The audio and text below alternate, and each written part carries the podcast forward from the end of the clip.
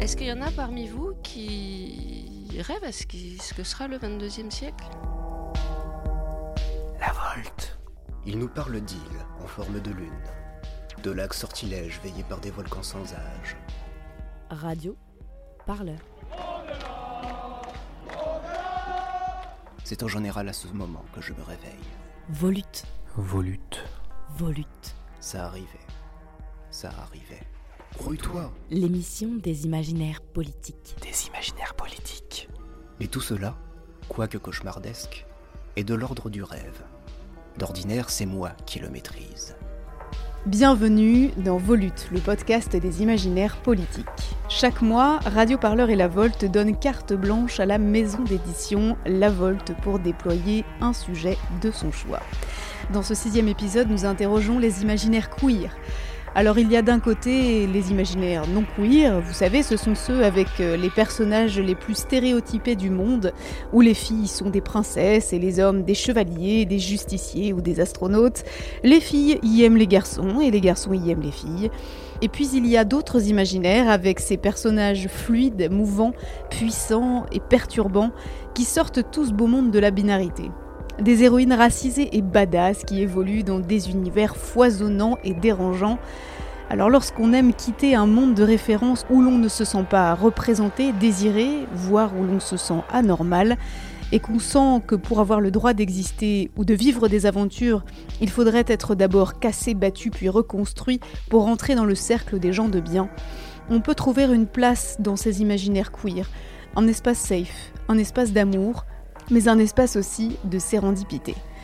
On va parler de toutes ces questions avec la chercheuse en philosophie politique et philosophie du numérique, Léna Dormeau. Bonjour à vous. Bonjour.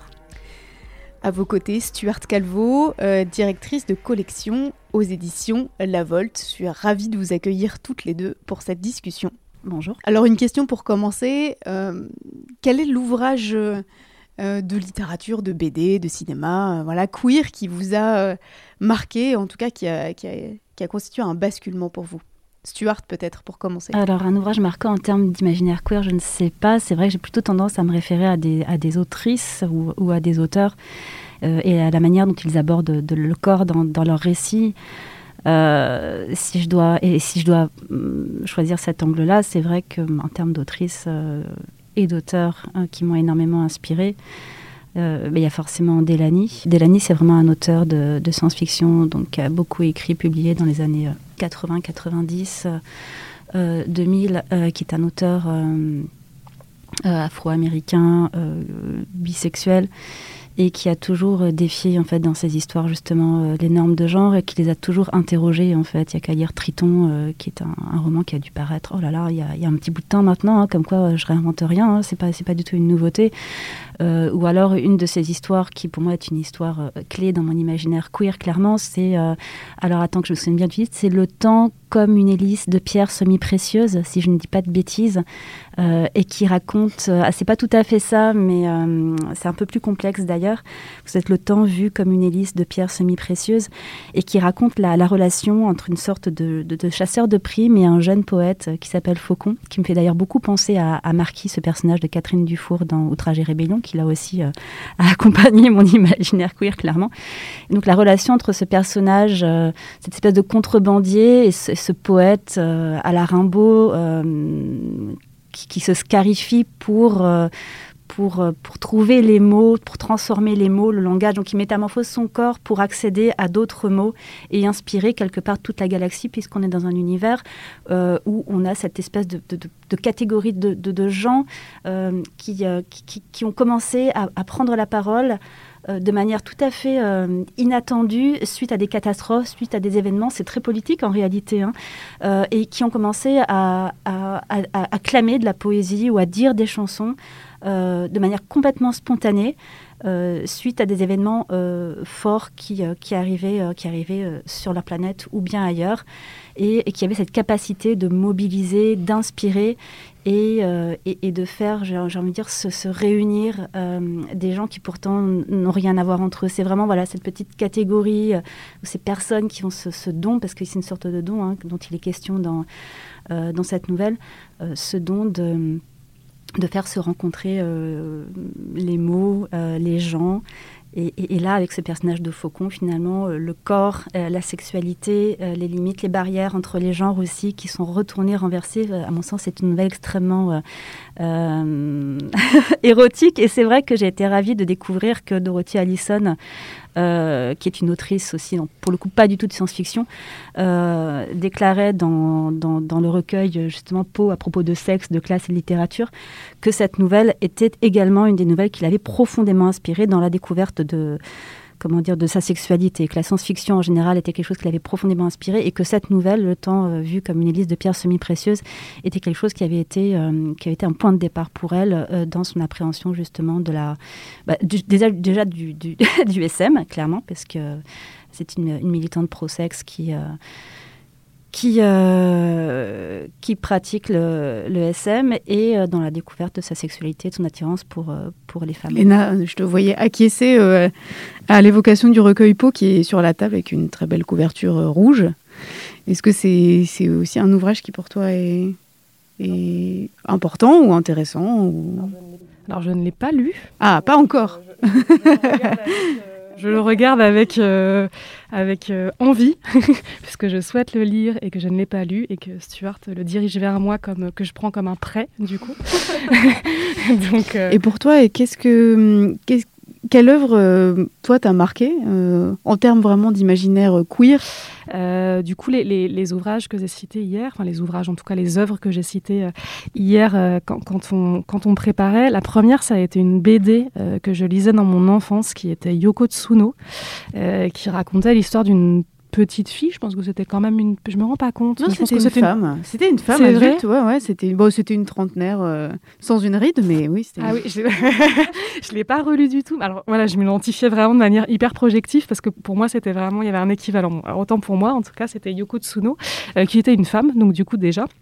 en tout cas euh, de genre féminin, et c'est ça qui était euh, important euh, pour moi, et qui était euh, d'origine asiatique. Alors en tous les cas elle est, elle est japonaise, donc moi je l'identifiais, je projetais en tous les cas comme aussi un... qui ne prenait pas en considération le fait qu'elle était japonaise et que je ne le suis pas en tous les cas, mais donc voilà, il y avait quelque chose qui était, qui était de cet ordre là, et puis, euh, et puis voilà, c'est un personnage qui, à qui il arrivait euh, beaucoup de choses euh, très actives, c'est-à-dire que là, pour le dire de façon... Euh, la rétrospective, c'est qu'elle avait, elle menait en fait une vie euh, de, de, d'homme, en tous les cas, ce qui était dans les autres bandes dessinées, euh, des actions et des histoires de, de garçons. Euh, elle n'était pas un personnage secondaire, euh, elle était quand même plutôt badass dans son genre en plus. Euh, elle n'était jamais, en tout cas, renvoyée à un personnage euh, sexualisé, érotisé, ou pour lequel il aurait fallu avoir... Euh, justifié d'une, d'une amourette euh, hétérosexuelle, bien entendu. Enfin voilà, c'était pas du tout dans ce registre-là, donc je pense que c'est vraiment quelque chose... Euh, alors, pas auquel j'ai pu totalement m'identifier, parce que pour le coup, ça me paraissait réellement euh, science-fictionnel, bien que ça l'était pas, en tous les cas, complètement fictionnel, mais ça a eu le mérite, en tout cas, de, voilà, de faire émerger chez moi une petite euh, étincelle en disant euh, « c'est possible ». Et ça, on en reparlera, mais du coup, c'est aussi avec Stuart qui nous... ce qui nous lie euh, ensemble dans, dans, dans ce que l'on fait, dans ce que l'on pratique, c'est que d'aller faire germer cette idée quelque part à un moment dans l'esprit des gens qu'il y a quelque chose qui est de l'ordre du possible, euh, et bien cette, cette petite germe, il faut en prendre soin parce que ça reste important. Je ne pensais jamais reparler de Yoko Tsuno euh, vingt ans plus tard, donc c'est bien la preuve que, que ça a fait quelque chose. Mais c'est vrai que c'est aussi un personnage, euh, c'est un personnage de science-fiction en fait, parce qu'elle va, donc elle est électronicienne, c'est son métier, elle vit des tas d'aventures euh, Euh, complètement incroyable. Elle rencontre des gens d'autres planètes qui ont la peau bleue, euh, des gens de Vinéa, voilà, donc qui communiquent par la pensée. Elle sait tout faire, elle sait bricoler, elle sait poser des bombes. Enfin voilà, il y a quand même dans ce personnage une, un, un, une, une richesse aussi de, de possibilités euh, d'aventure. Et ça, c'est, c'est une question que je vous ai, je, je voulais vous poser aussi un peu à toutes les deux. Mais euh, est-ce que c'est, qu'est-ce qu'on peut faire avec des personnages queer qu'on ne peut pas faire avec des personnages stéréotypiques. Parce qu'il y a des personnages stéréotypés, euh, hyper genrés, euh, qui vivent aussi des tas d'aventures et dans lesquelles on peut aussi se projeter quand on est enfant. Qu'est-ce que, euh, qu'est-ce que l'imaginaire queer, c'est-à-dire d'avoir des personnages féminins qui font des trucs de mecs, euh, ou euh, des, des garçons qui changent de genre et qui deviennent filles, voilà, cette fluidité qui est apportée dans l'imaginaire queer, qu'est-ce que ça permet qu'on n'a pas justement dans, j'allais dire, dans l'imaginaire un peu... même pas un peu, même complètement mainstream, où les garçons font des trucs de garçons et les filles des trucs de filles, quoi. Bah, moi, je pense qu'il y a de l'ordre de... Alors, c'est, c'est évidemment jamais conscientisé euh, comme tel, mais je pense qu'il y a, il y a quelque chose de l'ordre de, de l'authenticité du rapport à soi, pour le dire de manière un petit peu euh, pompeuse, mais... Euh, c'est-à-dire que c'est une, c'est une projection plus exacte, en tout cas qui, je pense, nous rapproche plus euh, de ce que l'on est vraiment. Les, les projections dans, les, dans les, les, je dirais, l'épaisseur narrative des personnages mainstream, comme tu dis, euh, finalement, sont des projections qui sont euh, quand même assez tronquées en termes narcissiques, pour le dire euh, comme ça. C'est, c'est le but aussi d'avoir des, des personnages qui euh, ont une structure et une épaisseur narrative archétypale, euh, extrêmement stéréotypée, qui vont renvoyer en fait à des codes et à des normes sociale euh, qui euh, que que l'on souhaite en fait euh, voir effectivement être euh, être euh, être projeté euh, chez les individus. C'est, cette phrase est syntaxiquement tout à fait incorrecte, mais en, t- en tous les cas, voilà, c'est, ces personnages sont faits pour avoir ces traits, pour que l'on s'y représente, en tout cas pour que l'on s'y projette, et que de fait on souhaite en tant qu'individu euh, réel, en tout cas de chair, euh, avoir ces traits là et euh, et quand même euh, quelque part aussi se, se développer dans ce sens, hein. Ça, il y, y a une dimension de de De, de, de normes et de, et de curseurs aussi, de ce que doit être euh, un personnage féminin, de ce que doit être... Enfin, je veux dire, si les petites filles euh, de notre époque euh, sont à ce point abreuvées d'idées de princesse et de mariage et de prince charmant, euh, ça vient euh, spécifiquement des industries culturelles et ça vient précisément euh, de cette fonction euh, projective de, de la façon dont on, on s'imagine être le personnage principal des histoires. Donc, donc pour le dire euh, de manière un petit peu grossière, c'est évidemment euh, voilà, plus, plus complexe que ça, mais euh, je pense que d'avoir des personnages qui ont une euh, réalité justement euh, subjective, c'est-à-dire qu'ils sont au plus proche en fait de, de personnages non archétypaux et non stéréotypiques, euh, permet aussi d'avoir des projections qui sont euh, plus réalistes, euh, alors plus objectives. C'est pas tant, c'est, c'est un peu, c'est pas tant objectif le terme que je cherche, mais en tous les cas qui, à mon sens, me permettent une, une identification euh, plus saine. Et, euh, et probablement plus importante et plus intéressante en termes de construction subjective. C'est-à-dire de voir des personnages qui ont des failles, qui ont des faiblesses, euh, ou à l'inverse, qui euh, sont capables de faire des choses super, mais ce ne sont pas que les hommes blancs, euh, hétérosexuels, euh, valides, avec des gros muscles qui sont capables de faire des choses. La question de la capacité et de la capacité, de montrer que tout un pan et un certain nombre d'individus sont capables d'eux, être électronicien, de, alors de poser des bombes, on s'entend, mais en tous les cas... De poser des explosifs dans les voitures des méchants, voilà, voilà, on va dire ça comme ça. Mais euh, voilà, c'est, c'est de, de montrer qu'il y a toute un, une diversité de personnages qui sont capables d'eux, et à l'inverse, enfin à l'inverse, dans le même mouvement, euh, montrer qu'il y a tout un tas de personnages qui sont aussi incapables d'eux, parce que ça c'est important de montrer aussi les incapacités, qui ne sont pas négatives, ce sont juste des, des réalités justement... Euh, subjective et humaine des personnes. Je pense que c'est extrêmement important et que ça permet des développements, euh, oui, beaucoup plus euh, sains. C'est un jugement de valeur, en tous les cas, je pense, euh, serein et atteignable. Peut-être un peu plus réaliste aussi. C'est ça. Je veux dire, euh, de dire, moi j'ai vu, euh, je sais pas, je regarde euh, Marie Curie et Yoko Tsuno et je veux être euh, électricienne ou, euh, ou physicienne. C'est, c'est pas... C'est moins déconnant que de vouloir être, euh, j'allais dire Indiana Jones, mais c'est masculin. En tout cas, de, de, d'être la copine qui attend Indiana Jones à la maison pour quand il a fini ses aventures et lui faire à manger, quoi. D'être euh, Pénélope, euh, le mythe de Pénélope, c'est-à-dire la femme qui attend. Ouais. Là, je réfléchissais aux au personnages et aux livres qui avaient pu me marquer, justement, puisque euh, c'est, vrai que, c'est vrai que je suis beaucoup passée par les littératures de l'imaginaire pour, euh, pour essayer de... De, de, de, de comment dire, de m'harmoniser ou de me mettre en harmonie, ouais, c'est ça, quelque chose comme ça avec euh, avec mon corps et mon genre. Et c'est vrai que quelqu'un qui a énormément compté pour moi, et on en a parlé lors de la précédente émission, c'est clairement Justine Niogret, ou qui va camper des personnages de, de femmes extraordinaires, qui sont moches, qui sont en armure, qui sont redoutables, qui euh, qui ont des modes de pensée tout à fait euh, tout à fait particuliers, et spécifiques, et, et euh, qui sont pas des personnages genrés, absolument pas, quoi.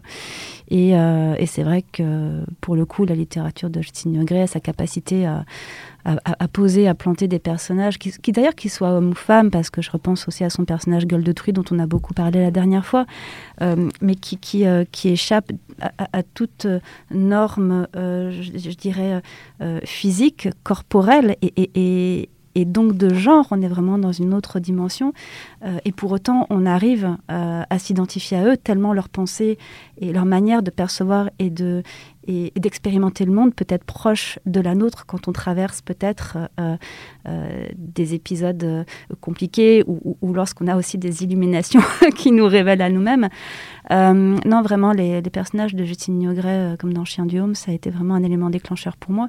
Euh, mais comme les personnages de Mary Gentle également, qui a écrit le livre de Sand, où là aussi on va retrouver une héroïne toujours avec cette histoire de l'armure, comme si l'armure aussi permettait de protéger l'intérieur de soi et d'en faire un lieu safe, parce qu'on y reviendra au lieu safe, mais je pense que la symbolique de l'armure aussi, dans la possibilité d'être soi, est, est assez importante symboliquement. Je pense que c'est vraiment peut-être quelque chose à... à creuser. Et c'est drôle parce que je parlais récemment avec un ami des, des personnages de Crépax aussi, qui, euh, que moi j'ai trouvé assez... Euh, quand j'étais gamine, je suis tombée sur des B D comme ça de... Oui, des... Non, tu vois pas ce que c'est. C'est un auteur euh, érotique italien de bande dessinée qui a inventé un personnage qui s'appelle Valentina, euh, Valentina Pirate et qui qui pose des femmes en armure, justement, tu vois. Alors, c'est hyper... Euh, je dirais pas que c'est ce qu'il y a de plus, euh, comment dire, euh, de plus émancipatoire, euh, ni de plus avancé en termes de, de réflexion sur, sur la, peut-être sur la place de la femme, mais dans mon esprit de petite fille, quand je suis tombée sur ces meufs à moitié à poil en, en armure, et je me suis dit, putain, moi, je veux être ça, quoi. Je veux être ces meufs en armure qui font peur aux mecs, qui vont se battre dans l'espace avec des chevaux cuirassés, qui s'appellent Potemkin, en plus. Je ça... Non, mais... je me suis dit... C'est marrant parce que je, je suis vraiment retombée dessus euh, il y a deux trois jours, là, je me dis, mais oui, c'est vrai, c'est vrai que cette histoire de la possibilité d'être soi euh, dans, dans toute sa dimension à la, à la fois euh, physique et dans toutes les, euh, toute sa dimension aussi, de, tu parlais de, de, de cette notion de capacité, incapacité, et c'est vrai qu'en tant que femme, on est assigné à être incapable, ou, à, ou souvent en tout cas, ou à devoir attendre, et là, effectivement, il y a ce... Euh, cette reprise de pouvoir, ce re-empowerment, cet empowerment tout simplement, euh, qui naît justement déjà de cette perception, de ce, de ce design, de cette projection euh, du corps euh, en armure, agissant, qui euh, casse les normes, les dogmes et, euh, et finalement dont tu tombes amoureux, quoi, complètement. Mais Justine Niogret, elle dit... Euh... Enfin, elle, elle disait ça dans l'émission précédente, le, le dernier épisode de Volute. Elle disait que le corps, est, le corps des femmes en particulier est une vitrine, c'est une vitrine sociale. C'est, c'est, c'est, c'est donc euh, un, une surface qui renvoie quelque chose. Et du coup, euh, elle, elle a pris complètement ce, ce, le prisme inverse, c'est-à-dire d'en faire, euh, une, j'allais dire, une herse à pointe, quoi. Voilà, ça, ça... Et même dans son écriture, il y a quelque chose de très... de très acéré, de très incisif, de, de très coupant. Enfin, ça c'est, ça pardonne pas, hein. L'écriture de Justine Niogret, ça, ça fout des baffes, quoi. Voilà, on va le dire clairement. Enfin, est-ce qu'il y a aussi quelque chose dans, justement dans, la, dans l'écriture même, c'est-à-dire dans le, le geste esthétique de l'écriture, euh, quelque chose de, de profondément queer, c'est-à-dire de, voilà, de, de, de trancher un petit peu... Euh, Ce, à la fois dans ce que sont les personnages, mais aussi dans ce, que, dans ce, qu'on, dans ce qu'on lit, dans ce qu'on ressent dans, à travers l'écriture, euh, de pourfendre un peu ce, euh, la vitrine euh, du corps et de, et de ce que la norme voudrait que, qu'il soit. Bah, je, enfin, je pense, en tout cas, c'est, c'est l'idée que moi je m'en fais, c'est ce que je recherche. Hein. Après, voilà, c'est un, c'est un point de vue complètement biaisé. Euh, mais dans, les, dans, dans ce genre de lecture, dans ce genre de ciselage des mots, donc bien sûr, quand tu prends Justine Niogret, quand tu prends euh, Alex Dikoff, quand tu prends Mireille Avec, qui est quelqu'un qui m'a profondément inspirée, qui a un talent d'écriture exceptionnel, donc qui était une, une, une femme lesbienne euh, du début du XXe siècle, euh, du, qui, qui raconte, qui a raconté dans ses mémoires euh, la manière dont justement elle a, elle a vécu pleinement euh, sa vie euh, en tant que lesbienne et qui a une écriture extraordinaire. Où je prends tout simplement aussi Rimbaud, qui est quelqu'un qui compte énormément pour moi, je reviens toujours à ses écrits, euh, et qui pour moi est un personnage, ou en tout cas qui qui est une écriture profondément queer. Euh, oui, clairement, euh, je, je pense que le, la, la, le, le ciselage des mots et la capacité à extraire la chair du corps des mots, c'est queer. Et tu vois, c'est pas par hasard aussi si je suis à La Volte, parce qu'à La Volte, on n'est pas une maison d'édition queer, hein, clairement. Enfin, voilà, on n'est pas, on n'a en tout cas pas cette étiquette-là. Euh, on peut publier euh, des autrices qui, effectivement, euh, sont, euh, sont, sont queer ou ne correspondent pas aux, aux normes de genre. Euh, mais pour autant, c'est vrai qu'à La Volte, il y a toujours ce travail dans les interstices, d'aller foyer, dans les mots, dans la réinvention du langage pour essayer de, comment dire, de, justement, là aussi, il y a une volonté de, de s'émanciper et de s'extraire, encore une fois, je pense, de la norme, ce qui donne parfois des, des, des, des, des, des lectures, en tout cas des ouvrages assez, assez improbables, et qui pour autant, enfin, pour moi, je le ressens comme ça, en tout cas, on est toujours dans cette esthétique qui, pour moi, est profondément, euh, je le rallie toujours au corps, hein, c'est plus fort que moi, j'en suis profondément désolée, mais euh, lire euh, ces mots-là, Euh, le pouvoir de ces mots-là, c'est d'aller, euh, comment dire, d'aller se réfugier euh, ou d'aller exploser toutes les petites cellules qu'on a au fond de soi-même pour permettre justement de revêtir. Tu parlais de, de herse et de point tout à l'heure avec Justine Niogret, mais voilà, pour revêtir euh, justement cette, peut-être cette, euh, ce, ce, je sais pas comment dire, mais ce nouveau corps, quelque part, ça dessine un nouveau corps qui permet justement d'être pleinement au monde, parce que tu as trouvé ces interstices où tu peux justement te réfugier, une sorte de refuge, et en même temps une manière d'explosion complètement euh, mentale et, et physique. Elle dit aussi qu'il y a un rapport à, à, à la violence aussi dans son écriture, Justine Niogret, mais peut-être euh, Léna, sur, euh, dans l'écriture queer, qu'est-ce qu'on, qu'est-ce qu'on fait éclater, pas seulement en termes de personnages et d'épaisseur de personnages et dans ce qu'ils font, mais aussi en termes de gestes esthétiques. Là, je vais pas, pareil, j'invente pas la poudre, hein, c'est ce qu'on, ce qu'on appelle les, les épimé- épistémologies du standpoint, ou les, les, les savoirs situés, c'est-à-dire que le corps est écrit, parce que c'est le corps qui écrit, hein. Le mouvement artistique, il consiste à écrire part euh, de son propre corps, et son propre corps est lui-même situé euh, dans un environnement euh, socio-économique, sociopolitique, historique, euh, contextuel. Donc oui, effectivement, c'est ce que dit l'écriture queer, euh, dit euh, de là où ces mots ont été écrits.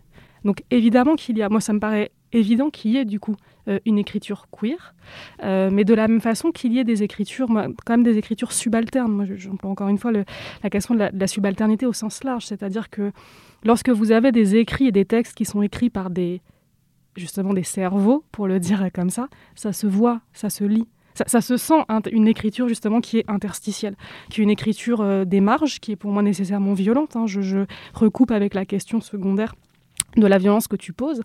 Euh, l'écriture, pour moi, c'est quand même un mouvement de départ. C'est-à-dire qu'à partir du moment où tu te mets à écrire, c'est que tu es sur le point de partir, justement, d'un, en- d'un endroit. Tu es dans un lieu que tu souhaites quitter, pour une raison X ou Y, et l'écriture, ça permet d'être, d'être sur le départ ou d'être déjà en train d'enclencher le mouvement de départ. Et ça rejoint ce qu'on disait tout à l'heure sur les migrations et le passing, euh, voilà, et les, les espaces liminaux, c'est que, à mon avis, euh, c'est un, un mouvement de départ, mais pour mieux revenir. Mais il faut se laisser l'autorisation et la possibilité de partir de ces lieux-là pour être à même d'y revenir. Et ça, ce n'est possible que quand vous êtes dans une perspective esthétique euh, mouvante de déplacement. Et pour moi, ça, c'est propre à l'écriture queer. Enfin, en tout cas, à l'écriture subalterne de manière générale. Il y a des écritures qui sont complètement linéaires, qui sont complètement euh, immobiles. Je veux dire vraiment au sens d'une, d'une tranquillité littéraire qui... Euh, qui peut être académique, qui peut être ronronnante, qui peut être extrêmement normée. En fait, il y a ça aussi, il y a la question vraiment extrêmement normative, qui du coup est assez verrouillée sur elle-même. Ça, ça n'empêche pas qu'il y ait des très belles écritures euh, fictionnelles, science, alors science fictionnelle du coup moins, mais au moins fictionnelles, voire euh, littéraires au sens, euh, au sens strict, euh, académique, qui soient très belles et percutantes à plein d'égards. Mais avoir ce geste-là, qui consiste à, à, à transcrire ce que tu disais très bien, quoi, des, des, des, des, des pans...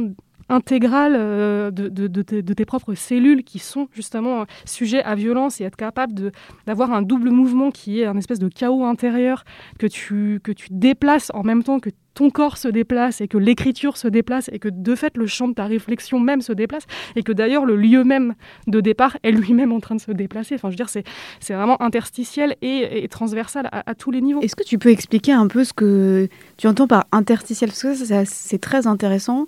Euh, cette, euh, enfin, on y reviendra aussi, mais euh, le, la, dans la question, euh, enfin, dans les marges, il se passe des trucs qui se passent pas dans, dans, dans la vraie vie des vrais gens, euh, pour la faire courte.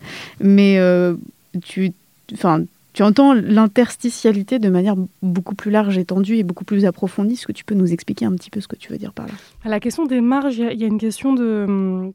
représentation topographique qui, euh, qui consisterait à, à considérer qu'il y a un centre, du coup, les fameux justement de la marge au centre, et cetera, qui sont, qui sont par ailleurs fortement intéressant comme texte. Donc le centre, ce serait, euh, ce serait euh, Paris, les Blancs, l'Europe, euh, ouais, c'est ça. Bah, en fait, c'est le pas, normal, c'est, c'est, c'est manger de la viande, Darmanin. Ouais, c'est, c'est, c'est intéressant ce que tu donnes comme exemple géographique, parce que typiquement, euh, en France, on a ça. C'est-à-dire que le, le centre-ville, ce qu'on appelle le centre-ville ou le cœur de la ville est au centre, et les banlieues, donc le, les marges, au, sens, euh, au double sens, hein, socio, socio-économique euh, et, euh, et géographique, sont euh, alentours. Là où, par exemple, euh, dans certaines grandes villes des États-Unis, euh, les ghettos euh, et, les, et, les, et les, les marginaux, en tout cas les populations euh, stigmatisées et marginalisées, sont à l'intérieur des villes, concentrées à l'intérieur des villes, et les marges sont en général les banlieues chics euh, et économiquement euh, beaucoup plus aisées. Donc voilà, d- déjà pour ça, c'est que la, la question de la marge, pour moi, elle est... Euh, Elle ne peut pas résumer tout, en tout cas être utilisée euh, tout le temps dans tous les cas de figure, parce que, en tout cas, tel que nous on l'emploie, elle signifierait être en dehors du centre. Or, euh, encore une fois, selon des questions de savoir situer, donc d'épistémologie du standpoint, de quel point de vue vous situez, euh, nos réalités subalternes sont le centre. Donc moi, ce qui m'intéresse, c'est comment est-ce que on positionne nos points de vue pour en faire un centre, en fait, c'est-à-dire. Et les espaces interstitiels, ce que j'appelle des espaces liminaux, c'est très utilisé, typiquement, pareil, en, en géographie, euh, pour désigner, alors ça existe dans d'autres parties, mais en, en France, euh, les Alpes, entre la Suisse, la France et l'Italie, et pour laquelle la frontière est... On est incapable de dire où se situent la, les Alpes, la chaîne de montagnes que constituent les Alpes, constitue un espace liminaire, en fait, mais qui, à l'intérieur même de cet espace-là, est complètement flou et une zone de transformation. Et en fait, appliqué à l'anthropologie, à la philosophie, en tout cas en sciences humaines et sociales, c'est que les espaces liminaux, les espaces interstitiels sont des espaces de transition, sont des espaces de passing qui permettent de passer d'un état à un autre, entre deux états qui eux-mêmes, par contre, sont catégoriels, c'est-à-dire qui ont été vraiment, euh, vous passez d'un, vous faites un, une transition de genre, vous passez d'un genre masculin ou féminin à un genre féminin ou masculin. Il y a tout un, un champ, en fait, d'existants euh, liminaux et interstitiels, en fait, qui regorge d'individus, de communautés, de personnes qui ont un vécu euh, qui est... En fait, c'est ça qui est catégorisé comme marginal, mais la catégorisation même de marginalité est une catégorisation dominante. Même moi, j'emploie le, le, le, le vocable de subalterne, qui est un, là que je n'ai pas inventé non plus, évidemment, qui se retrouve dans l'histoire depuis longtemps. Mais la, la subalternité est elle-même en rapport à une norme dominante. De dire que des corps sont hors norme ou sont queer, c'est encore par rapport à quelque chose.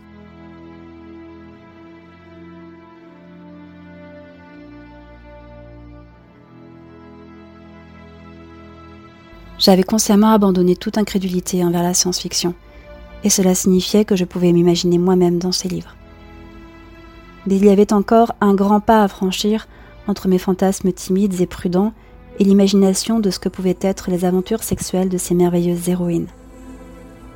Le fait que j'ai commencé à le faire, je l'attribue au pouvoir d'écrivaines de S F réellement douées, qui m'ont ouvert à des mondes dans lesquels les petites filles n'avaient pas à faire face aux horreurs de ma vie quotidienne. Certaines auteurs arrivaient mieux à stimuler mon imagination que d'autres.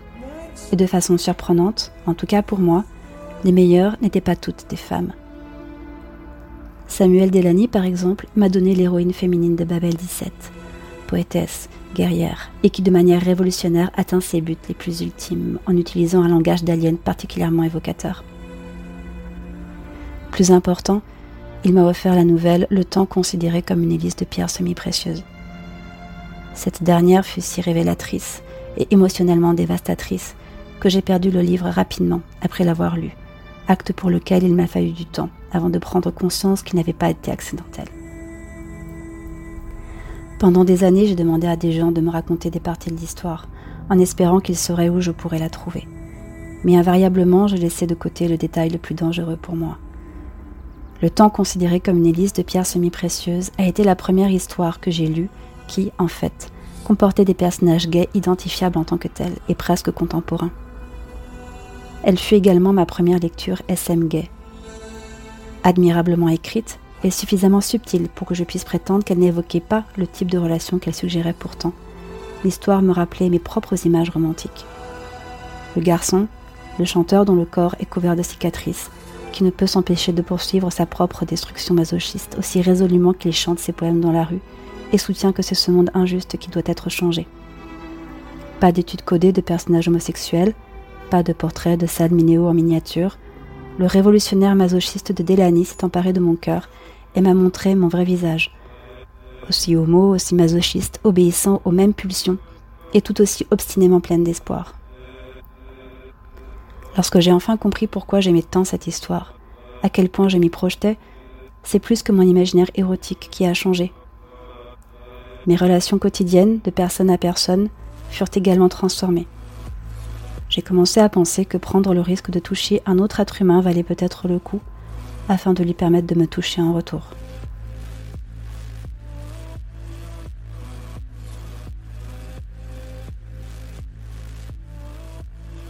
Un extrait du recueil Pin de Dorothy Allison, publié aux éditions Cambourakis.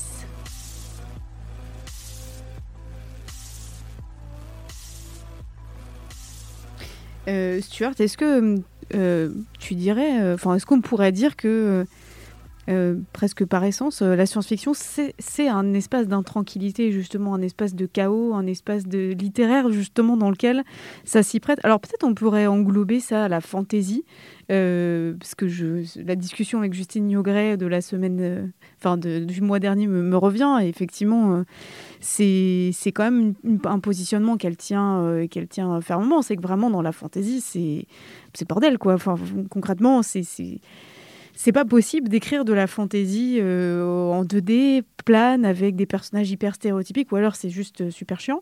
Euh, mais est-ce que toi, euh, dans ton, bah, genre ton, ton savoir euh, très étendu de, de la science-fiction et de la fantaisie, tu dirais que c'est, c'est quand même un espace littéraire qui se prête, on va peut-être dire comme ça, particulièrement à cette, euh, à cette intranquillité, à ce chaos et justement euh, à ce, à ce bouillonnement-là. Bah, écoute, je pense que c'est comme dans toute la littérature en général. Alors, je ne suis pas la, la plus calée au monde en science-fiction et encore une fois, moi j'ai mes biais parce qu'il y a ce que je recherche en science-fiction et, et en fantaisie. Euh, qui font que moi, je vais aller rechercher l'intranquillité, c'est clair. Et, et pour autant, la science-fiction euh, euh, est souvent, et c'est le cas, hein, décrite comme euh, un mouvement littéraire euh, militariste de droite. C'est une, c'est une réalité, notamment aux États-Unis. Et on pourrait en parler en France, mais je crois que je vais m'abstenir.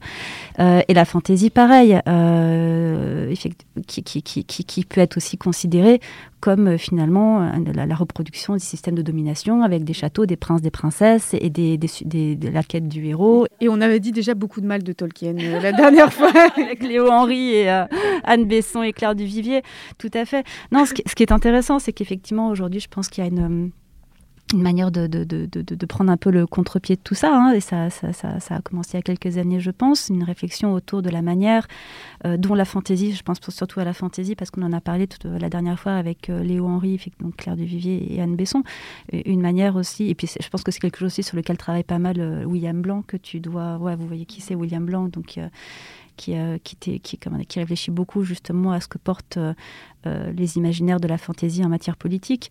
Euh, je pense qu'il me semble qu'il y a une tendance à, à, de la fantaisie aujourd'hui à se vouloir et à s'écrire de manière de plus en plus subversive avec de nouveaux euh, autrices et auteurs qui, euh, qui prennent la plume, hein, comme Patrick Doudnay par exemple. Euh, et, et effectivement, là, pour le coup, il y a tout un monde à déconstruire en matière de fantaisie. Hein, je pense qu'il y a du boulot. Euh, mais pour, euh, donc pour répondre à ta question, euh, euh, je pense que c'est comme dans toute la littérature en général. Après, ça dépend de, de ce que l'on cherche. Hein. C'est, c'est vrai que, pour ma part, j'aime bien être déstabilisée et peut-être, euh, alors sans aller jusqu'au malaise, en tout cas, euh, être autre à la sortie d'une lecture. Et ça rebouche aussi à ce que tu disais, Léna, tout à l'heure. On passe d'un point, d'un point à un autre, on passe à travers quelque chose. Et je pense qu'à à ce titre, les interstices sont certainement, enfin, les littératures des interstices, euh, de petites maisons d'édition, par exemple. Je parlais de La Volte, mais il y en a beaucoup d'autres. Euh, ou la littérature des, des fanzines aussi. Ou voire même les fanfictions, on avait parlé aussi des fanfictions. Enfin, il y a tous ces petits creusets, euh, ces moments, et aussi les écritures collaboratives. Ça, je pense qu'il y aura toute, un, toute une émission à faire sur le sujet. Mais c'est tous ces moments où finalement, tu vas te trouver aux prises avec une, une écriture et une littérature euh, de, de, de, d'imaginaire euh, spontanée. avec beaucoup moins de barrières, beaucoup moins de, de filtres, avec un travail du langage qui va être encore différent et qui va te permettre, là aussi, d'entrer dans, dans une forme de, de, de, de déstabilisation. Et puis, de toute façon, en soi-même, le, le, le, je dirais que le, le débat autour de ce que doit être ou ne doit pas être la science-fiction est en soi-même déstabilisant, parce qu'aujourd'hui, on est beaucoup sur le solarpunk ou euh, essayer de, d'ouvrir des possibles avec... Euh... Le solarpunk, peut-être tu peux nous dire un peu ce que c'est. Ah non, non, mais je crois qu'on en avait déjà parlé lors d'une dernière émission. En fait, ça va être toute cette littérature de l'imaginaire qui, qui, euh, qui va se vouloir plutôt... Euh, là, on va être vraiment peut-être dans, dans le prendre soin, beaucoup plus inclusive.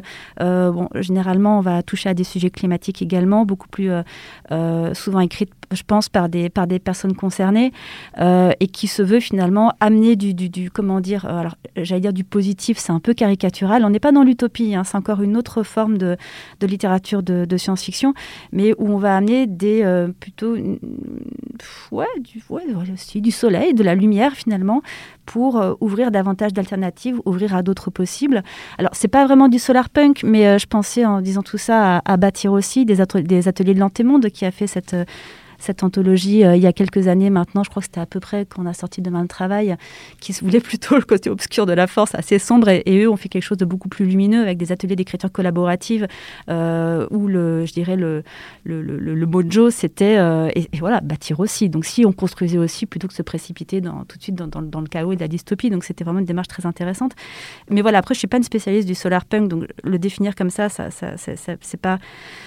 Euh, c'est pas forcément très clair, mais en tout cas voilà, ça, ça se veut aujourd'hui, il y a cette tendance en tout cas d'une littérature de l'imaginaire qui porte, qui pousse à des alternatives, et pour autant, à mon sens, la dystopie est nécessaire parce qu'elle permet cet exercice de conscientisation, de perception de ce qui est de, de, de, de ce qui n'est pas, de ce qui est anormal, de ce qui est injuste, euh, et je pense à mon sens que la dystopie euh, est une nécessité et qu'il y a un équilibre à trouver entre dénonciation et projection, et, qu'il y a un, et là pour le coup il y a un chemin à mon avis, qui doit se tracer justement dans les littératures de l'imaginaire.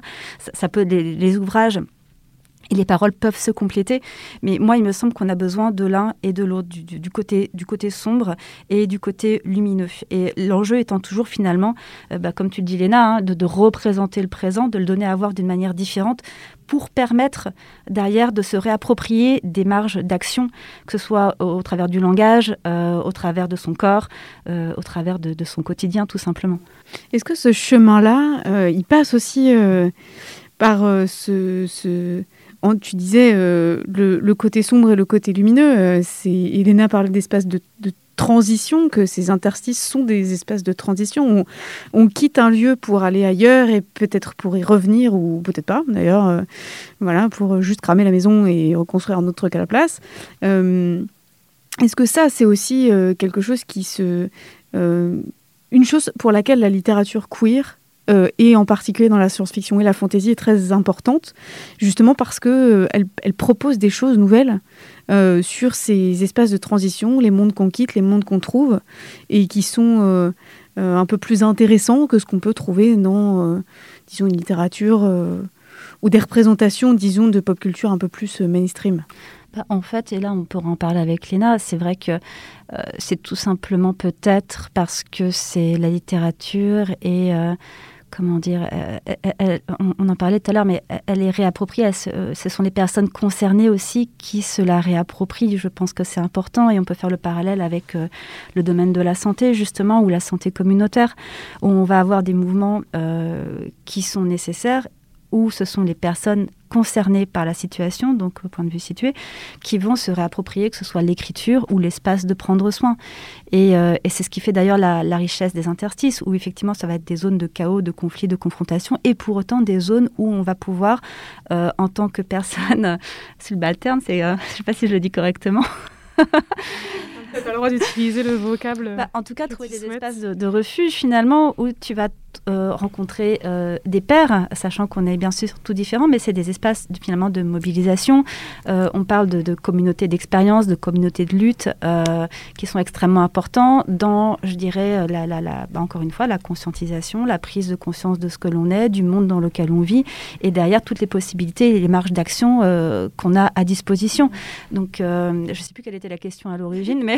Ma question était plutôt... Euh, dans, enfin, je pensais, en fait, j'avais en tête, euh, pendant euh, que je, je, je t'écoutais, euh, des, des lieux... Euh, Euh, qu'est-ce qu'on, qu'est-ce qu'on représente en termes de lieu dans des littératures un peu, un peu classiques, voilà, auxquelles moi j'ai eu accès euh, étant, étant petite, euh, et moins petite d'ailleurs, euh, par exemple des romans euh, policiers, voilà, où les lieux qui sont décrits sont quand même des lieux très sombres, puis c'est des lieux sociaux, des, euh, des commissariats de police, euh, ça va être des familles dysfonctionnelles, euh, des lieux où on est un peu enfermé, enfin, euh, puis les lieux se ressemblent toujours un peu les uns les autres. Les lieux se ressemblent quand même un peu tous, alors que dans la science-fiction, en tout cas moi c'est ce que j'y ai trouvé, j'y ai trouvé des mondes totalement farfelus, euh, avec euh, des animaux complètement bizarres, euh, dans lesquels les gens euh, se parlent pas du tout de la même manière. Enfin, la question du lieu qu'on quitte, de savoir ce qu'on trouve, euh, c'est quand même un des mouvements euh, euh, psychiques les plus importants.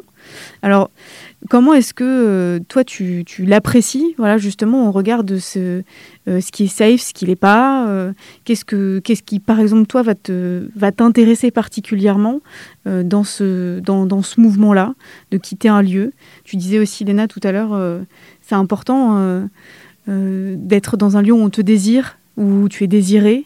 Voilà, et que, quelle place tu donnes toi au lieu, proprement dit, dans, dans les littératures que tu Que, que, ou que tu aimes ou euh, dont tu, dont, qui te semble important. Ah ben, je pense que là, oui, la notion du lieu est, est, est importante. Je réfléchissais, je sais que j'avais, j'avais commencé à travailler sur un, un dossier euh, il y a quelques années qui finalement n'a jamais vu le jour. C'était, ça s'appelait Un château où se cacher, justement. Sur...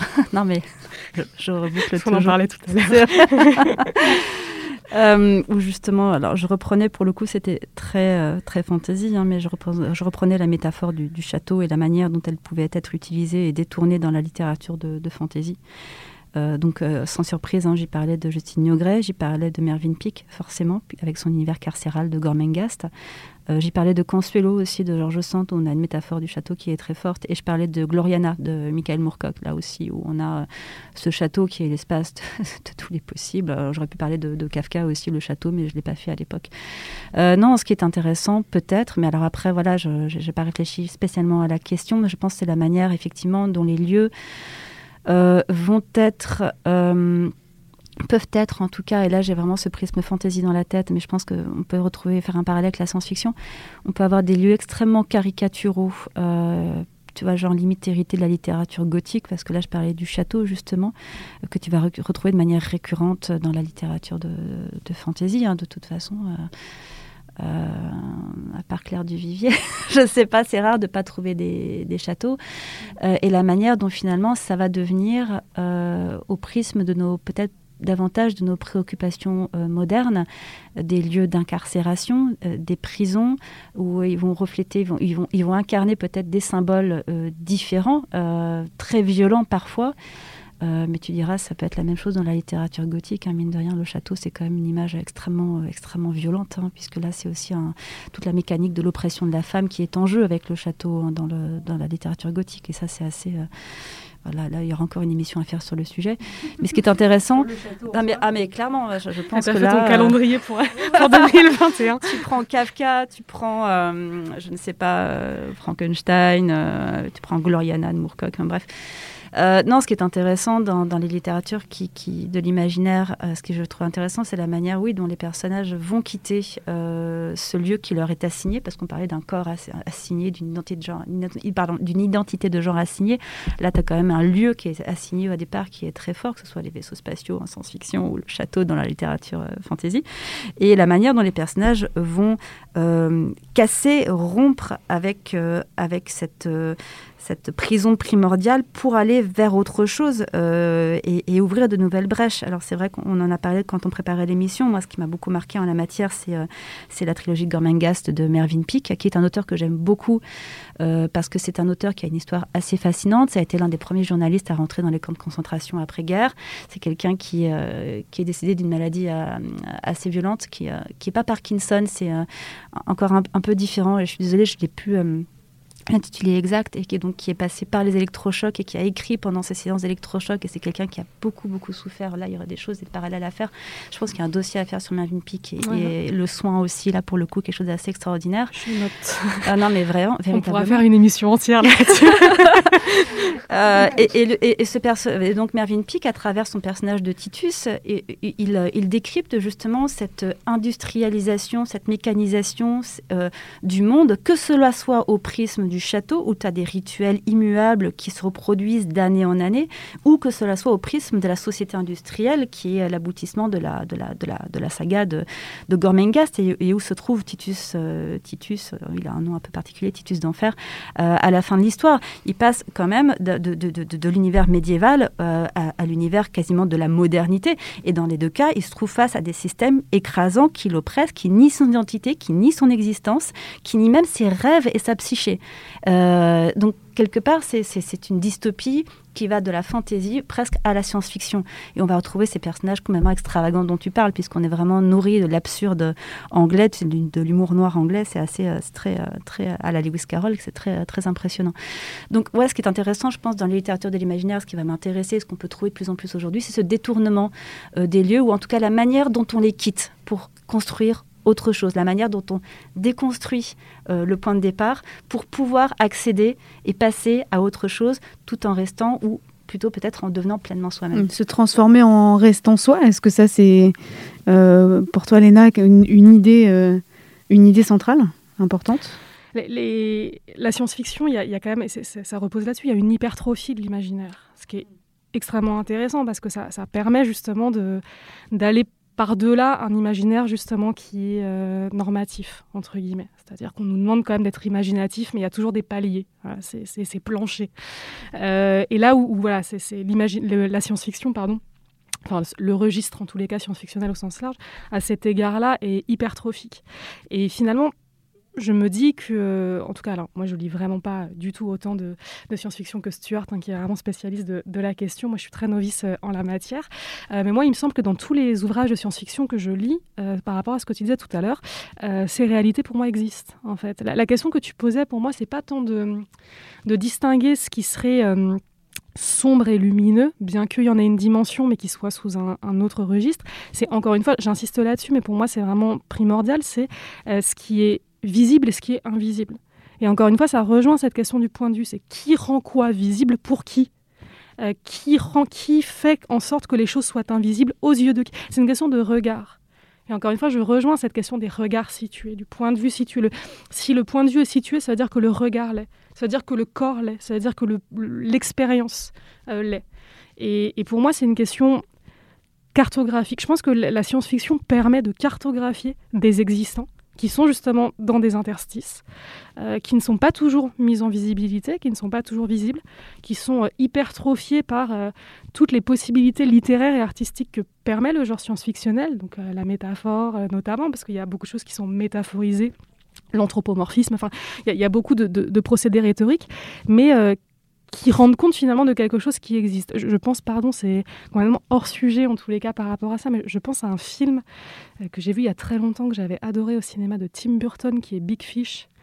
Et je, je pense à ça parce que je me dis, pour moi, c'est un peu le même principe. C'est-à-dire que tu peux hypertrophier, tu peux métaphoriser, tu peux narrer en fait, parce que c'est le principe même, tu vois, de, d'avoir une, une, une dimension narrative où tu, tu, tu, tu, voilà, tu, tu, tu développes en tout cas une idée centrale avec force, figure de style, et c'est, c'est la beauté de, de, de la littérature. Et puis en fait, à la fin, tu te rends compte que tout ça n'était pas justement science-fictionnel, ou tout, tout ça n'était pas irréel, parce qu'on rejoint cette caractéristique qui est très trouble, hein, la réalité, qu'est-ce que la réalité, qu'est-ce qui est irréel, qu'est-ce qui ne l'est pas. Euh, mais on, on rejoint ce, ce, ce truc extrêmement trouble de tout ça n'était peut-être pas complètement surréaliste, c'était peut-être un petit peu euh, augmenté, un petit peu hypertrophié, c'était peut-être un petit peu exagéré, voilà, une dimension d'exagération, je trouve plus la figure de style qui va avec, mais une dimension d'exagération. Par ailleurs, ben, en fait, euh, bon, je, je spoil, mais à la fin du film, on se rend compte que tout ça tient la route en réalité. Il n'y avait pas de mensonge, il n'y avait pas de tromperie sur la marchandise, simplement ça a été narré de manière, en plus le personnage principal, à même sur son lit de mort, est en train encore de raconter des histoires de manière euh, complètement... Euh, voilà. Et, et pour moi, il y, y a de ça. C'est, quelle que soit la manière dont tu racontes les choses, euh, ça permet une cartographie d'un existant que après tu fais exister des manières que tu souhaites. Et si tu veux le faire exister par le biais de personnages qui ne sont pas censés exister, par des personnages qui habitent sur une autre planète, en fait, c'est pas grave. Là, c'est, c'est le jeu de la littérature même, c'est, c'est, c'est se prêter au jeu artistique. Mais la cartographie est là. Et, et je pense qu'il faut vraiment se départir de cette idée, en fait, extrêmement linéariste, de justement, d'une transformation qui irait d'un point A à un point B, et vraiment penser quelque chose d'extrêmement protéiforme. Et en ça, les espaces liminaux, pour moi, ils sont vraiment fondamentaux. C'est-à-dire que ce sont des espaces qui, c'est comme un, un jeu de dames ou un échiquier, en fait. On peut se déplacer de façon complètement alinéaire. On, on peut, d'ailleurs, partir, revenir, faire semblant de partir ou commencer à partir, et se rendre compte qu'on n'y arrive pas, et revenir au point de départ, et parfois en amont du point de départ. On peut aller, en fait, faire un pas de côté, se rendre compte que ben non, essayer de passer, faire du passing, euh, de se faire fermer la porte finalement au point B qui était le point originellement euh, perçu, et puis revenir, mais pas totalement au point A non plus. Enfin, en fait, je pense que c'est, c'est vraiment ça, c'est pas linéaire. Et, et les espaces interstitiels, ils permettent ça, ils permettent des déplacements euh, en biais euh, qui sont extrêmement intéressants. Il y, y a un auteur... Euh, pas du tout de science-fiction, moi j'ai pas... C'est toi la, la spécialiste, moi je fais, je fais des références autres, mais qui est un auteur... Euh, journaliste et de romans que j'aime beaucoup, qui est Roberto Saviano, qui est un auteur euh, italien, qui, écrit, euh, sur la... qui travaille sur, sur la Camorra napolitaine, écrit, euh, effectivement, sur la... et notamment sur le trafic de cocaïne, notamment.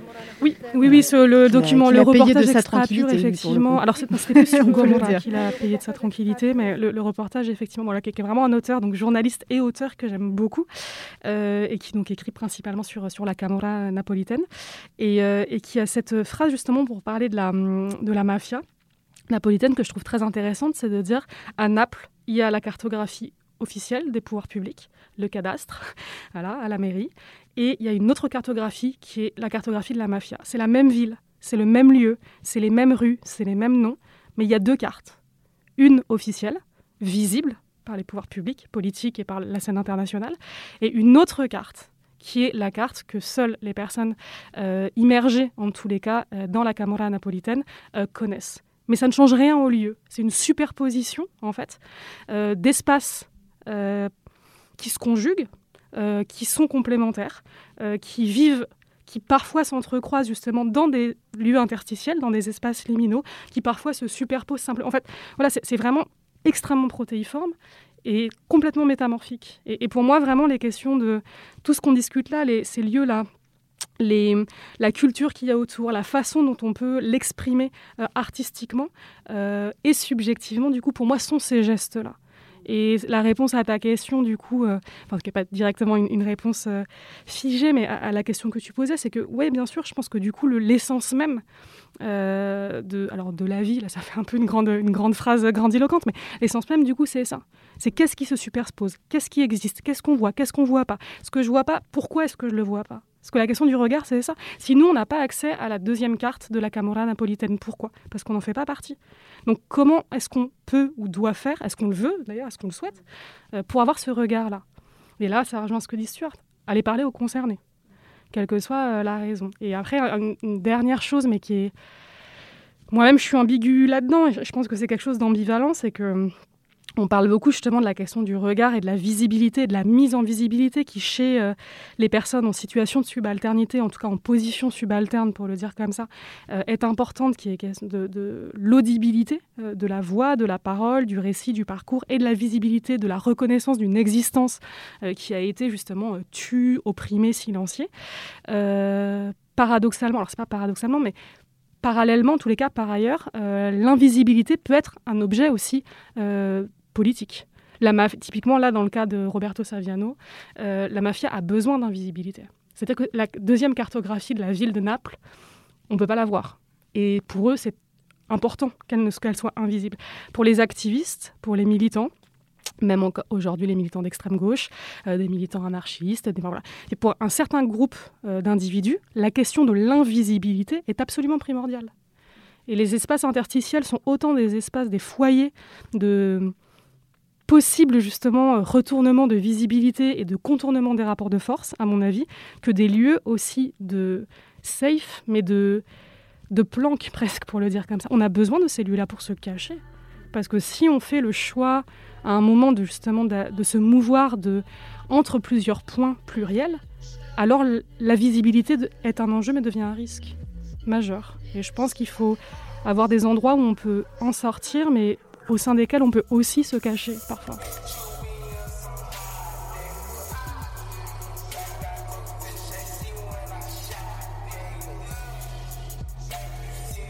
Je n'ai qu'un intervalle pour dire au revoir. Je tends la main dans la striée et Disco me voit, il hurle. Sophie a lâché son instrument et se précipite, mais c'est trop tard. J'écarte le voile.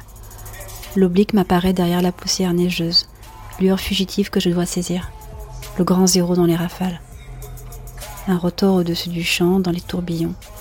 Des voix étouffées, des corps en mouvement, des coups de feu. C'est maintenant. Je me glisse, de biais, et je passe. Dégageant ce geste, tout n'est qu'un enroulement de cordes, de fils et de cheveux, mêlés, démêlés de ce même doigt qui montre la lune. Le balai de flocons m'emporte, couches de glace et gouttelettes cristallines derrière lesquelles je disparais.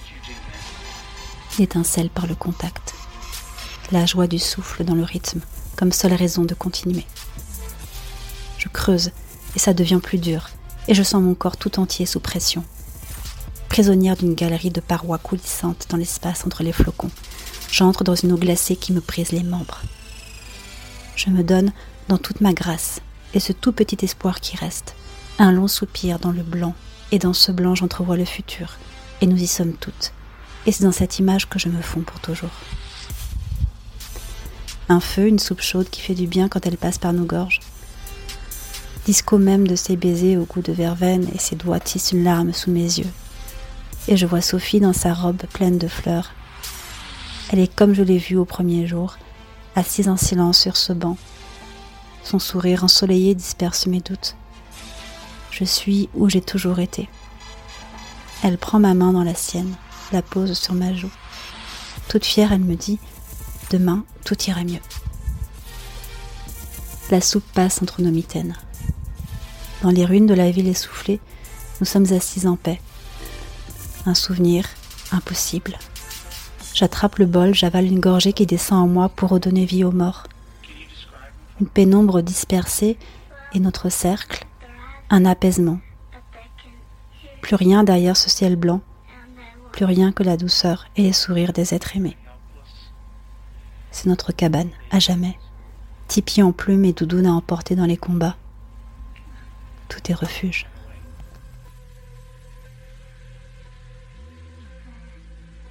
Extrait de la nouvelle « Baiser la face cachée d'un proton » de Sabrina Calvo.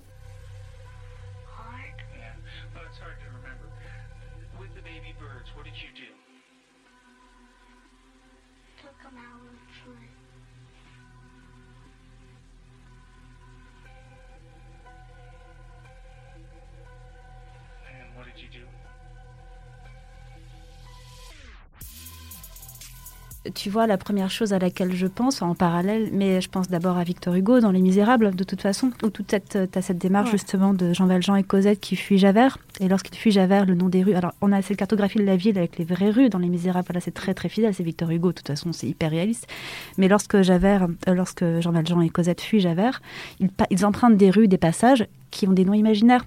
Et la, mo- la moitié de l'action, non, c'est pas vrai. Mais une partie de l'action des Misérables, ça se passe quand même dans les souterrains, dans les égouts, pour échapper là aussi euh, aux forces de l'ordre, être invisible, ne pas dévoiler son identité. Pour Jean Valjean, c'est primordial.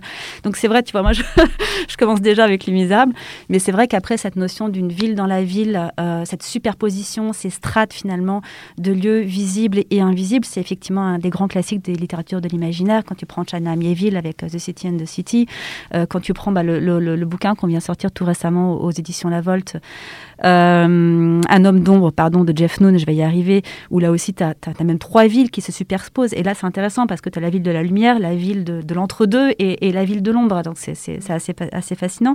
Euh, quand tu prends Sabrina Calveau aussi, où tu as toute cette histoire des, euh, des, des, des, des tiers-lieux politiques qui sont nichés dans des infractuosités et qui dessinent de nouvelles cartographies. Alors, elle, elle va aussi dans le virtuel, du coup, parce que là, on passe aussi à quelque chose de très cyberpunk, où, où là, le réseau, les, les mailles du réseau, et cetera, euh, dessine là aussi une autre cartographie cartographie une autre possibilité d'habiter l'espace, la ville, et de tisser des liens et des réseaux. Donc, euh, ouais, ouais, c'est... même chez Damasio, il y a dans ses dans différentes euh, dans différentes ses ouvrages, il y a oui, enfin, c'est c'est il y a il y a des espèces de de, de couches comme ça de, de visibles et d'invisibles de euh, mais c'est est-ce que ça c'est aussi un comment dire une manière d'échapper aussi euh, Enfin, d'échapper, je ne sais pas, mais en tout cas de, de, de produire des récits un peu plus intéressants que certains récits de science-fiction qui sont un peu plus dans, euh, justement, dans la linéarité dont tu parlais, Léna, c'est-à-dire euh, on va d'un point A à un point B. Typiquement, l'histoire se passe euh, pendant un trajet en vaisseau spatial d'un point A à un point B. Je pense à une série de science-fiction, là en l'occurrence, qui s'appelle euh, Night Flyers et qui a été euh, écrite par... Euh, euh, George R R. Martin, qui est l'auteur de euh, Game of Thrones. Donc il y a du coup, euh, qui est passé du côté de la science-fiction pour écrire cette, euh, d'abord ce roman qui a été ensuite adapté en, en série, et où là vraiment on a une histoire tout à fait, euh, euh, j'allais dire tout à fait en deux dimensions, où euh, l'idée c'est d'aller chercher dans un trajet en vaisseau spatial une énergie euh, nouvelle qui va sauver l'humanité. Bon bref, en gros il s'agit d'aller trouver Dieu quoi, voilà, c'est, c'est super. Et moi je, je consomme énormément de séries de science-fiction, euh, tout à fait de mauvaise qualité par ailleurs, et c'est un peu toujours cette, cette histoire linéaire où il y a cette idée du trajet, c'est-à-dire de passer, de quitter le, l'univers de référence et le monde normal qui soit est mort ou en train de mourir euh, parce que les humains sont très très méchants et que du coup ils s'autodétruisent, et, et d'aller vers une espèce de paradis terrestre euh, où Dieu, où, euh, où, où un truc s'en approchant. Et est-ce que justement dans, la, dans, dans les littératures de l'imaginaire, le fait d'avoir plusieurs dimensions ou plusieurs... Euh, Euh, cet aspect multidimensionnel, en fait, que ce soit géographique, topographique ou dans, dans différentes dimensions euh, réelles et virtuelles, ça permet d'échapper un petit peu à ces, du coup, ces récits de littérature de l'imaginaire un peu stéréotypés pour le coup. Mmh, bonne question. Oui, c'est pour ça que je la pose. euh, je sais pas. Euh, alors, en tant que, que lectrice, euh, j'ai envie de dire... Euh, Je réfléchis parce qu'en même temps, je n'ai pas tout lu. Je pense qu'il y a peut-être d'abord un, un besoin. Euh, déjà, lorsque tu... Alors là, je parle encore de mon point de vue à moi, hein, c'est mon expérience personnelle. Mais il me semble, euh, et moi je l'ai vécu comme ça, que lorsque tu te plonges dans des récits d'imaginaire, euh, qu'il s'agisse de fantaisie ou de science-fiction, il y a une volonté ou un besoin de trouver déjà une place à soi qui n'est pas forcément dans le monde tel qu'on, qu'on l'a autour de soi. Je pense qu'il y a une... Une, une notion de, de refuge, mais un refuge non pas euh, enfermant, mais qui donne de nouvelles potentialités. Et là, on va reboucler avec l'histoire du queer. Euh, je pense que déjà, il y a, y a un besoin, et trouver, lire des histoires où on va pouvoir euh, formaliser, ou qui vont formaliser l'existence de, de mondes parallèles ou d'autres possibles dans les possibles, ou que la réalité n'est pas forcément celle que, qu'on nous donne à voir au quotidien, euh, et qu'il y a des... Euh, comment dire, des, alors, sans aller encore jusqu'à des alternatives, mais que les choses peuvent être autres, et je pense qu'on peut retrouver ça également dans la poésie. Ça part d'abord, il me semble, d'un besoin. Est-ce que c'est pour faire une histoire plus intéressante ? Et j'imagine que l'histoire, de mon point de vue, est forcément plus intéressante, mais je pense... Euh, et je repense d'ailleurs, c'est marrant, euh, on, en, on l'a évoqué hier, euh, à cette nouvelle de Lisa Tuttle, L'heure en plus, où là aussi on va trouver ce monde parallèle qui va permettre euh, à une femme de, euh, de, de se barrer de chez elle, hein, finalement, et, et d'avoir la paix, et de, de se barrer, de quitter son, son foyer euh, euh, et, et son mari. Je pense qu'il y a certainement un, un besoin. En tout cas, euh, c'est ma lecture au vu des autrices et des auteurs que je vais lire et que je vais choisir. C'est né déjà d'un besoin d'avoir ces espaces à soi, pour pouvoir aussi euh, reprendre contact euh, avec soi-même et, euh, et quelque part habiter le monde, quelle que soit la dimension dans laquelle on, on habite. Alors, je suis désolée, ça ne répond pas forcément à ta question, parce que je pense que c'est compliqué d'avoir un... Euh, voilà, voilà là, là aussi, ça, ça, ça mériterait forcément de, de réfléchir un peu plus à la, à la question. Euh, mais... Euh... En tout cas, il ne suffit pas d'avoir une autre dimension pour que forcément le récit se... soit plus intéressant, ou qu'en tout cas se pose la question que tu posais, Léna, c'est-à-dire euh, qui rend visible quoi pour qui, euh, et, et qu'est-ce qui, qu'est-ce qui dans le cheminement entre ces différentes euh, dimensions euh, permet justement de, de, de d'interroger cette question-là. C'est-à-dire que c'était un peu ce que je voulais, euh, ce que, ce que, ce que je voulais, là où je voulais t'emmener. C'est-à-dire, euh, on, on a aussi évoqué hier la dimension du monstrueux, c'est-à-dire euh, un phénomène de projection, euh, dont Léna, tu parleras mille fois mieux que moi. Mais euh, justement, le fait de pouvoir échappe, s'échapper dans d'autres dimensions, euh, c'est, c'est, ça ne questionne pas toujours ce, ce, ce, ce, ce mouvement-là qui est de projeter sur les autres des trucs que, qu'on a en fait en soi et, et faire chier le monde avec ses propres problèmes, voilà, pour le faire court. Euh, et accuser les autres, euh, vraiment en psychanalyse, le phénomène de projection, c'est accuser l'autre de ce qu'on fait soi. Et euh, justement, moi, ce qui m'intéresse dans ce que vous dites toutes les deux, c'est qu'il euh, y, y a quand même un trajet, un mouvement, quelque chose qui, quelque chose qui bouge dans la littérature de l'imaginaire et qui, qui permet justement de se poser la question de ce qu'on a quitté, pourquoi on l'a quitté, où est-ce qu'on va, euh, à travers justement des, des, des figures euh, très métaphoriques, très développées, très déployées. Je pense à Alex Dicot, par exemple, qui... Euh, Quand euh, lui, il se pose la question de la digestion, euh, il crée des personnages qui euh, digèrent de la pierre, euh, qui, euh, qui mangent des trucs complètement euh, immangeables pour des, pour, des, voilà, pour des personnes normales. Donc il y, y a vraiment quelque chose, je trouve, aussi de, d'intéressant à interroger là. Peut-être Léna, là-dessus, sur euh, euh, qu'est-ce qui permet vraiment d'aller euh, interroger le, le monstrueux ? Comment est-ce, que, comment est-ce qu'on s'y prend pour aller le débusquer ? Parce que, bah, par essence... Euh, Euh, il, a, il a plutôt tendance à se cacher et, et plutôt tendance à ah, avoir le pouvoir aussi. Je ne sais pas répondre à une question euh, non, sans, sans, sans en poser d'autres, mais... La, fin... C'est un peu ton métier. Oui. Mais, euh, c'est un peu ton métier, du coup. euh, mais euh, le monstrueux ne se cache que là où on veut bien le reconnaître. Enfin, je veux dire, euh, qu'est-ce, qu'est-ce que le monstrueux dans, dans ces cas ? Déjà, pareil, en amont, c'est vous voulez vous demander... Où se situe, à quel endroit est quelque chose, mais quel est ce quelque chose, déjà ? Qu'est-ce qu'on vise, en fait ? C'est toujours pareil, c'est de, de, quel, de quels atouts partons euh, le monstrueux, euh, comment est-ce qu'on le définit, comment est-ce qu'on le catégorise ? Enfin, vraiment, je sais que j'ai pas... Je suis en boucle là-dessus, j'ai pas trop d'autres réponses euh, sur l'intégralité de l'épisode, mais, mais parce que pour moi, c'est vraiment primordial, c'est qui regarde qui en le considérant comme étant monstrueux ? Euh, et, en, et ça, ça rejoint aussi les, les petites indications euh, plus, plus, plus psychiques, euh, en tout cas subjectives, que tu, que, que tu pointais. C'est euh, à partir de, de quel degré aussi il est plus simple de voir le monstrueux chez l'autre et de ne pas le débusquer chez, chez, chez soi-même. Euh, qu'est-ce, qu'on le, qu'est-ce qu'on refuse de voir de monstrueux en soi euh, pour à tel point avoir besoin de, d'en, d'emparer l'autre de toutes les caractéristiques, hein, ce qui est effectivement, tu parlais des Misérables tout à l'heure.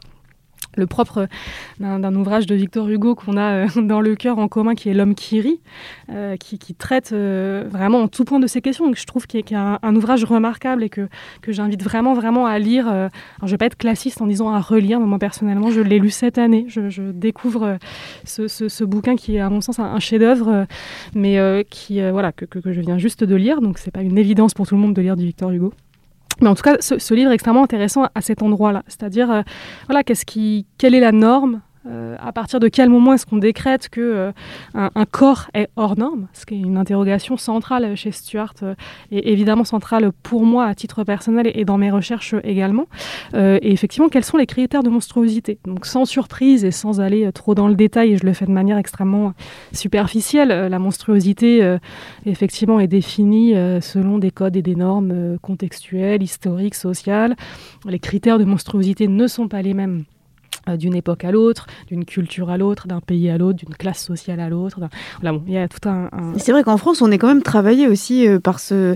Il y a eu quand même la période des eaux humains, dans lesquelles euh, il y a eu des monstrations, euh, justement, de corps, euh, de, de, de femmes, notamment. Hein, euh, on pense à la vé... enfin, celle qu'on appelait la Vénus Hottentote. Euh, donc, enfin... La... L'imaginaire français, littéraire, cinématographique, euh, pictural, est quand même travaillé aussi par... par les monstres, ceux qu'on a posés comme monstres et qui étaient en fait pour la plupart des, des femmes, des personnes racisées, euh, ou des pauvres, ou des handicapés, ou euh, voilà, des gens qu'on a, qu'on a posés sur la place publique. Euh, ça, c'est, c'est... Comment dire ? Comment est-ce que... Euh... Comment est-ce que, justement, dans les imaginaires queer, euh, on retourne le stigmate, justement ? Bah, le cas de la Vénus Hottentote, c'est, c'est, c'est littéralement un, un, un archétype. Enfin, je veux dire, c'est, c'est, un, c'est raciste, hein, c'est colonial. Euh, je veux dire, ça, là, il n'y a pas de, y a pas de, de, de débat là-dessus. Hein, c'est littéralement... Il n'y a pas de mystère. Hein, c'est, c'est littéralement, euh, littéralement colonial. Euh, et après, oui, ben, alors, il y a... Pour parler de corps au, sens, au, au double sens, il y a, y a un corps... Euh, physique qui est de fait un corps politique qui est euh, il existe un corps archétypal du, de, de, de, la, de la souveraineté euh, du pouvoir en fait littéralement qui est un corps euh, majoritairement, hein, qu'on n'ait pas tous les euh, hashtags not all, euh, je sais pas quoi, su- sur le dos, mais qui est euh, de façon archétypale, justement, c'est le terme, un homme hétérosexuel, cisgenre, blanc, valide, euh, dans une position euh, socio-économique euh, avantageuse, en tout cas favorable, euh, qui aurait euh, fait des études supérieures en tous les cas, et a des connaissances euh, académiques euh, minimum, voire quand même moyenne, moyenne sup, euh, donc valide, hein, qui bien évidemment euh, ça joue, euh, considéré en tous les cas justement selon des normes euh, de canon de beauté contextuel euh, plutôt comme séduisant et charismatique, alors s'entend encore une fois, euh, selon des, des, les codes du charme, enfin je sais pas, je prends un exemple, là il n'y a que lui qui me vient, mais enfin Jean-Paul Sartre qui était considéré comme quelqu'un d'extrêmement vilain, euh, eu égard à des critères de, de, de canon de beauté de son époque, euh, était euh, par ailleurs euh, extrêmement... Euh, Voilà, mise en lumière comme étant quelqu'un avec un charisme euh, absolument démentiel. Ça, ça, ça rentre en ligne de compte. Enfin, il avait cas... le droit d'être là parce qu'il avait du charme. Voilà, c'est ça. Donc, c'est, c'est exactement ça. Donc, ce que je veux dire, c'est qu'il existe un corps politique. Ça que je veux dire. Alors, corps politique signifie aussi autre chose, mais c'est intéressant parce qu'il y a une interrelation euh, biologique et, et, et sociale. Mais il, il existe un corps politique archétypal qui est né pour euh, dominer et qui est né pour être souverain. Euh, la, l'agrégat, en tout cas l'énumération de virgules que je viens de, de produire, euh, définit et caractérise en tous les cas euh, ce que doit être un corps dominant euh, en termes de souveraineté politique au vingt et unième siècle, et ce depuis quand même euh, de façon absolument multiséculaire. À partir de cet archétype-là, euh, politique et corporel, euh, gravite autour, et on revient à la question de la marge en fait, gravite autour, parce que bien sûr c'est le centre, cet archétype euh, stéréotypique, euh, gravite autour euh, des autres avec un grand A. Le, la monstruosité est l'autre, hein. L'autre est la monstruosité, c'est toujours le problème, enfin, c'est la question qu'on a avec les, les, les réfugiés, la question des migrants, c'est comment est-ce qu'on accueille l'autre, qui est l'autre. L'autre est forcément une, dans une forme de monstruosité par rapport à soi. Ou alors c'est un mème, mais si c'est un mème, alors il est prêt à gouverner avec le soi. C'est pour ça qu'on on peut on... faire alliance avec le même. On peut faire alliance avec le même, mais parce que le même ne fait pas peur, on le connaît. On croit le connaître parce qu'on ne se connaît pas soi-même. Euh, voilà. Ah, ah, bon, on va pas partir là-dedans, mais je veux dire, la, le, le même ne fait pas peur. Ce qui fait peur dans l'autre, c'est justement ce qui, les caractères qui peuvent être monstrueux. Et ce qui est monstrueux est ce qui est différent. Donc ça, c'est, c'est vraiment voilà. Mais donc tout ce qui gravite au cours de, autour de ces corps-là sont des corps donc hors normes, c'est-à-dire qui ne correspondent pas à ces critères-là, euh, et donc de fait qui vont être relégués euh, à des fonctions subalternes et relégués dans les marges. Et du coup, à partir de là, on, on en revient à ça, c'est qu'à mon avis, pour répondre à ta question, ce qui est intéressant, je dis ça comme si c'était facile et que c'était euh, prescriptif, hein, c'est évidemment pas le cas, hein, je, je réfléchis sur ces questions et ça, ça me touche de surcroît euh, subjectivement extrêmement fortement, mais il me semble que pour revenir à ce que je disais tout à l'heure, c'est que cette opération de subalternisation Euh, que, que les individus de centraux, que les corps centraux de la politique euh, ont créé, parce que c'est ça, on, on, crée, on, on crée des identités subalternes, hein, des, des, des, des, des subjectivités subalternes, on les subalternise, ça, ça crée des problèmes psychiques d'ailleurs euh, spécifiques, euh, il faut qu'ils deviennent euh, des êtres, je ne sais pas comment le dire, liminaux. Il faut, je pense qu'il faut pacifier, il, faut, il y a un travail de passing à faire là, à cet endroit-là. Et c'est, toi tu parles de retournement du stigmate qui est un Une première chose, mais pour moi, le retournement du stigmate euh, a trait à la question, encore une fois, de la visibilité, ce qui est hyper intéressant. Mais retourner le stigmate, c'est de dire là où tu m'assignes comme étant euh, grosse, euh, euh, inférieure parce que femme, euh, parce que noire, euh, toi qui me traites d'invalide, toi qui me traites de monstre, en fait. Toi qui décrètes que je suis hors norme par rapport à la norme que tu as toi-même édictée et que tu incarnes, en fait, particulièrement. Euh, personnellement, euh, eh bien, euh, j'ai oublié ma phrase. La question, c'était comment est-ce qu'on retourne le stigmate ? Et tu disais, c'est pas suffisant. Oui, il faut l'adresser. Donc, ce que tu dis, c'est qu'il faut déjà commencer par adresser à l'autre euh, le, un fait clair qui est, en fait, juste, euh, c'est toi, c'est toi qui incarne la norme. Et donc, qu'est-ce que tu, qu'est-ce que tu veux me dire, en fait ? Oui, c'est ça. Le, c'est ça. Pardon. Ouais. Le retournement du stigmate, ça, c'est un, c'est un premier.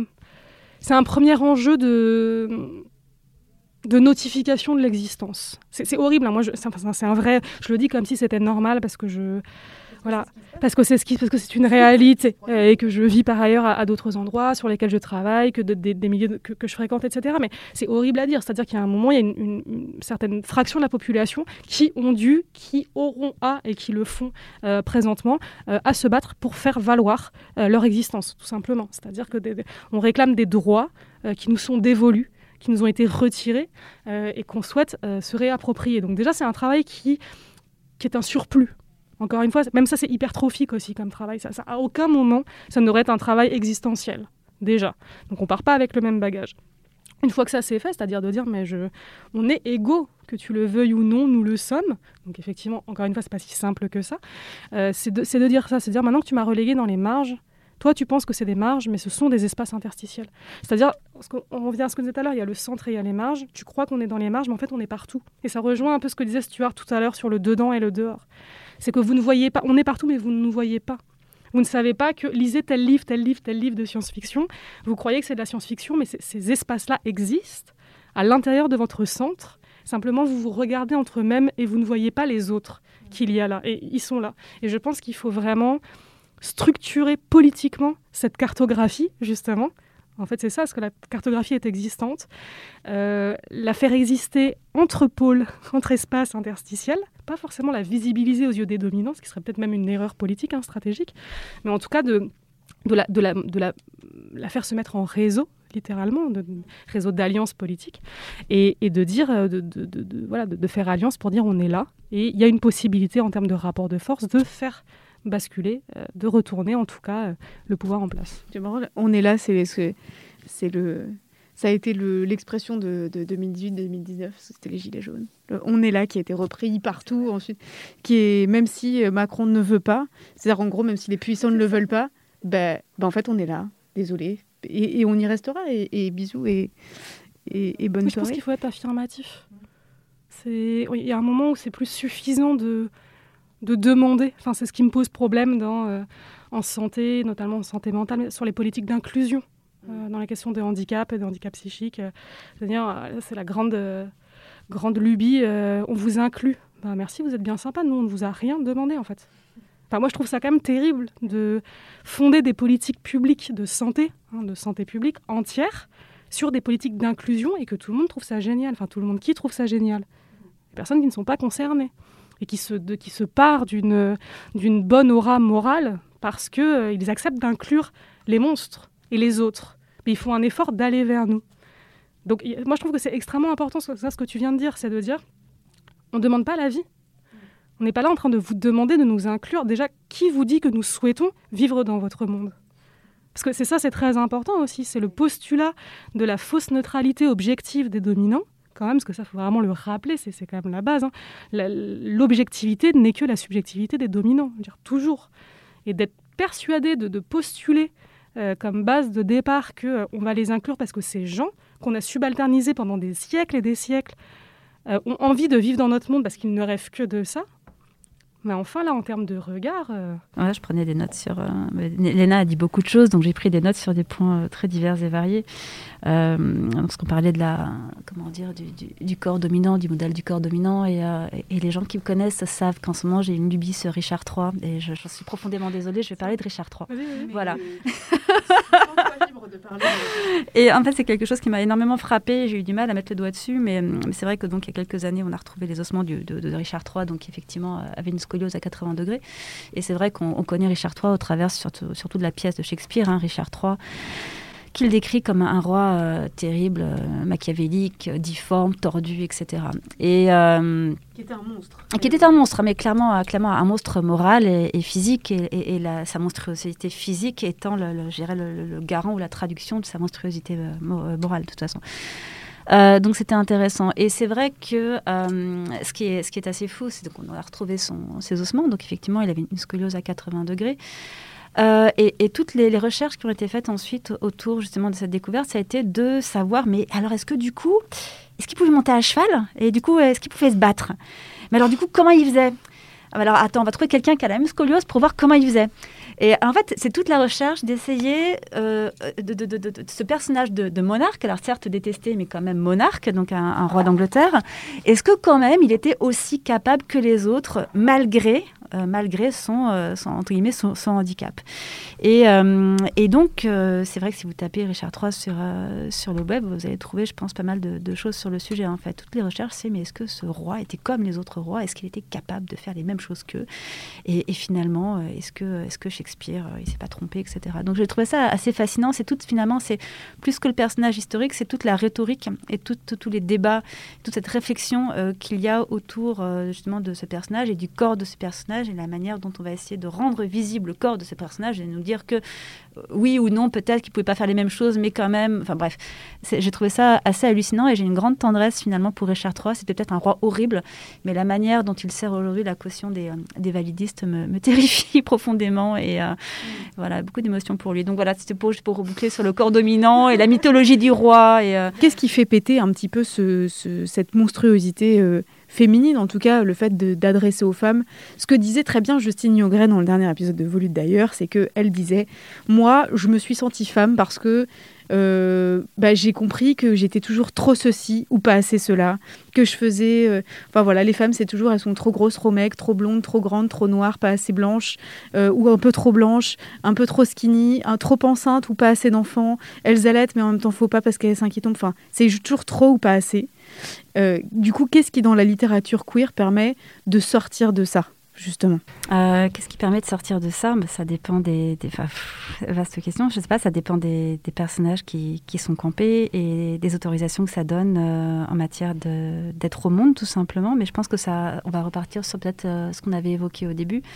Euh, c'est vrai que... Euh, euh, C'est, compli- c'est compliqué pour moi de répondre à cette question-là parce que je ne me considère pas comme une femme, je suis, je suis non-binaire. Euh, c'est vrai que j'ai pris beaucoup de recul par rapport à, à mon identité de genre. Euh, j'ai toujours beaucoup souffert justement de ces rôles dans lesquels on, on m'enfermait en tant que femme et cette monstruosité également dans laquelle on m'enfermait en tant que femme. On en avait parlé notamment euh, euh, en, en période de maternité. Euh, et c'est quelque chose dans lequel... Euh, alors, il, il, c'est très ambivalent hein, finalement parce que... Il euh, y a à la fois ce, ce dans quoi on nous enferme et dans lequel on ne peut pas, on ne, on ne veut pas se reconnaître, euh, clairement, et on a besoin, de, effectivement, comme tu le dis, hein, d'imaginaires qui nous permettent de nous, de nous expérimenter autrement. Euh, J'aurais beaucoup de mal à répondre à ta question. Moi, je, je pense surtout à des autrices, parce que c'est, c'est vraiment euh, l'histoire des personnes qui m'intéresse énormément. Et, euh, et, euh, et si je dois parler des, des, des, des autrices qui ont pu... Euh, Euh, m'accompagner dans mon cheminement, ma réflexion autour de, de mon genre et du fait d'être, d'être née femme et, et, et peut-être de l'accepter d'une manière ou d'une autre. Euh, j'ai pensé à Georges Sand, j'ai pensé à, à Catherine Dufour également énormément avec son livre Outrage et Rébellion qui a été une grosse claque pour moi. Et encore une fois, j'ai parlé de Justine Niogret parce que euh, ces personnes-là nous donnent, nous laissent... Comme si c'était sympa. Oui, voilà, ce qui n'est pas le cas. Mais elles, euh, elles ouvrent des mondes dans lesquels on peut incarner la personne que l'on veut, Euh, que l'on souhaite être euh, sans barrière, euh, sans barrière de, de, je dirais de euh, physique ou de normes. Je pense que c'est très fort les personnages que peut camper Georges Sand, euh, les personnages que, que, que pose euh, euh, Catherine Dufour euh, et ceux de Justine Niogret. On est autorisé à être avec ces personnages. On a une manière de se, pro- de, de se projeter qui, pour une fois, ne nous renvoie pas à, la, à notre médiocrité, euh, qui peut nous renvoyer à une monstruosité, mais une monstruosité qui est réellement émancipatrice et libératoire, euh, qui est galvanisante en fait. Euh, donc euh, j'aurais du mal à répondre comme, comme a, pu, euh, a pu le répondre Justine. Hein. Moi c'est vrai que je me suis toujours sentie enfermée dans, dans cette assignation. Euh, mais c'est grâce aux autrices et notamment aux autrices d'imaginaire et de science-fiction euh, clairement que, euh, que j'ai pu m'en libérer et commencer à faire des pas vers autre chose. Mmh. C'est Michel Tournier qui disait que le monstre ne se reproduit pas, que le monstre ne peut pas se reproduire justement dans Vendredi ou les larmes du, du Pacifique, qui est euh, enfin, véritablement pour moi un roman, un roman philosophique en fait, et dans lequel le, la solitude et le, le, le, le qui n'est pas un repli sur soi, mais qui est une, une espèce de, de, de quête totalement euh, bouleversante de, de, de soi, euh, l'amène à, à se considérer lui-même comme un monstre. Et, et à se, se rendre compte que, euh, en fait, ce, ce, ce qu'il est en tant que monstre, il, il ne peut pas se reproduire. Enfin, il, voilà, il, de toute façon, il ne peut pas se reproduire parce qu'il est tout seul. Donc, globalement, pff, la biologie, enfin, voilà, il peut pas se, la parthénogénèse, c'est pas trop son truc. Et il y a, y a quand même, quand même tout ça, tout un truc autour du fait que, bah, le, le, le stigmate du monstrueux qu'on adresse à l'autre, c'est aussi une manière de lui dire euh, si tu pouvais cesser d'exister, ce serait cool, quoi. Voilà, si tu pouvais... Euh, voilà. Et pourtant, ben, en fait, euh, c'est... Est-ce que c'est ça aussi, euh, Léna Dormeau, le, le... l'une des choses à... à... L'un des combats à mener, je, je dirais, sur, euh, sur ce, cette, euh, cette accusation du monstrueux, en tout cas ce qu'on adresse aux femmes très souvent, euh, à mener, c'est-à-dire de dire, bon, en fait, euh, on a le droit d'exister comme femme et de, se, et de se transmettre aussi en tant que femme ou en tant qu'autre chose, ou en tant que non-binaire, ou en tant que, euh, voilà, en tant que, en tant que ce qu'on veut, en fait, voilà. Oui, bien sûr. L'ouvrage que enfin, Vendredi ou Les larmes du Pacifique, c'est vraiment un, un, un texte qui m'a énormément marqué, euh, que j'aime vraiment, vraiment beaucoup aussi. Et, et tu vois, ce qui est intéressant dans ton exemple, c'est que c'est pas spécifiquement un ouvrage queer.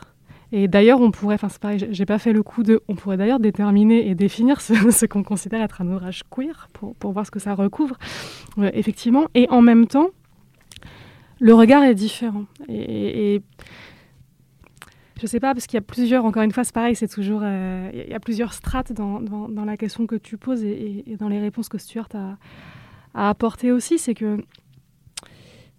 mm, je me suis comme, enfin, je me suis construite comme euh, femme monstrueuse, au sens, euh, voilà, dans, dans, dans le sens que, que vous employez euh, toutes les deux, en tout cas dans le sens que t- qu'a ta question, euh, parce qu'effectivement être socialisée comme femme, hein, donc je suis, euh, je suis cisgenre euh, et en tout cas assignée à, à, à mon sexe de naissance, euh, c'est, on, on s'est structuré comme ça. Le, le fait est qu'effectivement on est renvoyé au fait que euh, les règles sont monstrueuses, que le développement de notre corps est monstrueux, que la grossesse est monstrueuse. Quand on se met en colère, c'est monstrueux. Quand on pleure, c'est chiant et monstrueux un peu. Ça, alors non, quand on, quand on pleure, c'est, quand on se met en colère, c'est hystérique.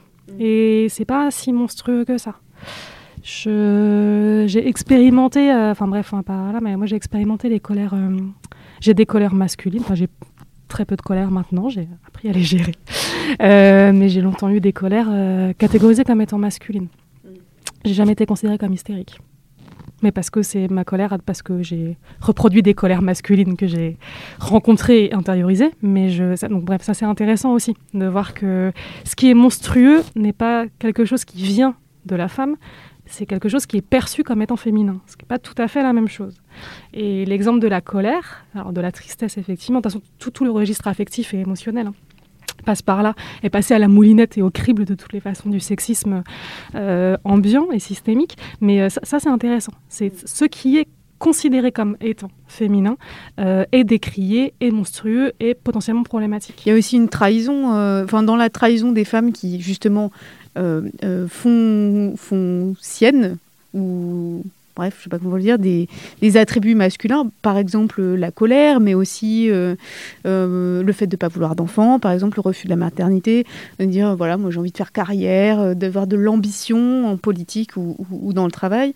Euh, est-ce que c'est, cette trahison du, de, du genre, c'est, c'est pas, ça ne rentre pas aussi dans le, le, dans le monstrueux, c'est-à-dire une femme qui veut faire carrière et qui ne veut pas d'enfant, c'est un peu un monstre quand même. Ouais, ça, alors ça, ça, c'est limite toujours pareil. C'est, pour moi, c'est, c'est comme le, c'est, rien n'est jamais linéaire et, c'est, et rien n'est jamais binaire. C'est-à-dire que c'est, ça, c'est pareil, c'est, c'est, c'est un spectre, quoi, vraiment. Et sur, euh, sur, sur l'intégralité de ce spectre-là, il y a des, des extrémités et après il y a des nuances à apporter, euh, voilà, des degrés en tous les cas euh, spectraux, enfin, en tout cas du spectre, c'est pas tout à fait le bon, le bon terme. Et ça, à mon avis, c'est, c'est, c'est une question de degré. C'est-à-dire que aujourd'hui, je parle encore une fois historiquement et contextuellement, aujourd'hui, au vingt et unième siècle en France, avec euh, quand même les évolutions euh, qu'ont permis le, la mise en visibilité des problématiques sexistes, et cetera, euh, notamment MeToo, hein, qui a beaucoup, euh, qui a beaucoup joué, il est quand même, dans une certaine mesure, donc jusqu'à un certain degré du spectre, de bon ton d'être une femme un peu badass, d'être une femme féministe, de commencer à dire qu'on ne veut pas d'enfants, de commencer à s'imposer. Alors ça, ça qui, qui est toujours piégeux, c'est comme un mec, parce que en fait, c'est ça, quand je dis la limite au spectre, c'est que, ok pour les avancées des femmes, ok pour que les femmes fassent des choses comme des hommes, on va leur passer, c'est encore ça, hein, c'est comme le truc de l'inclusion, hein, on va leur passer, mais jusqu'à un certain degré. Devient pas non plus un bonhomme. Donc il y, y a quand même, je dirais que on a, ça n'a pas vraiment évolué, enfin si, littéralement, pardon, ça n'a pas changé, mais littéralement ça a évolué, c'est-à-dire sur le spectre du sexisme systémique, on a grappillé quand même quelques gradations euh, qui nous entraînent vers une acceptation un peu plus lâche euh, de ce que peut être une femme euh, et ses caractéristiques, mais c'est toujours avec, à l'autre bout du spectre, le masculin. Donc on est quand même dans un truc, on débinarise pas, on progresse gentiment, mais selon quelque chose qui reste encore beaucoup trop linéaire. Il n'y a pas, c'est pas encore assez euh, circulaire. Je fais des grands gestes dans la, dans la pièce, mais circulaire ou ce que vous voulez. Mais du coup, pour répondre aussi à ta question, il y avait ça sur la condition féminine. Euh, par ailleurs, moi, j'ai, j'ai souffert et je souffre aussi d'autres euh, biais d'oppression. Euh, voilà, notamment le, le, le validisme et, euh, et le racisme, principalement. Et qui, pour moi, euh, alors, ça, je ne vais pas jouer à ça euh, ici, puis c'est toujours aussi des, délicat comme, comme discussion de priorisation euh, des, des oppressions, et cetera. Mais pour le coup, euh, moi, j'ai un parcours de soins euh, en psychiatrie. Hein, je suis toxicomane sevrée. J'ai un parcours de soins psychiatriques que j'ai, j'ai, que j'ai toujours, hein, par ailleurs. Euh, j'ai été hospitalisée en psychiatrie. J'ai fait des cures de désintoxication. Que j'ai quand même un, sur, sur l'intégralité de ma vie, j'ai la moitié qui, en tous les cas, euh, est pris dans des parcours euh, de soins euh, médicaux et a fortiori euh, psychiatriques et institutionnels.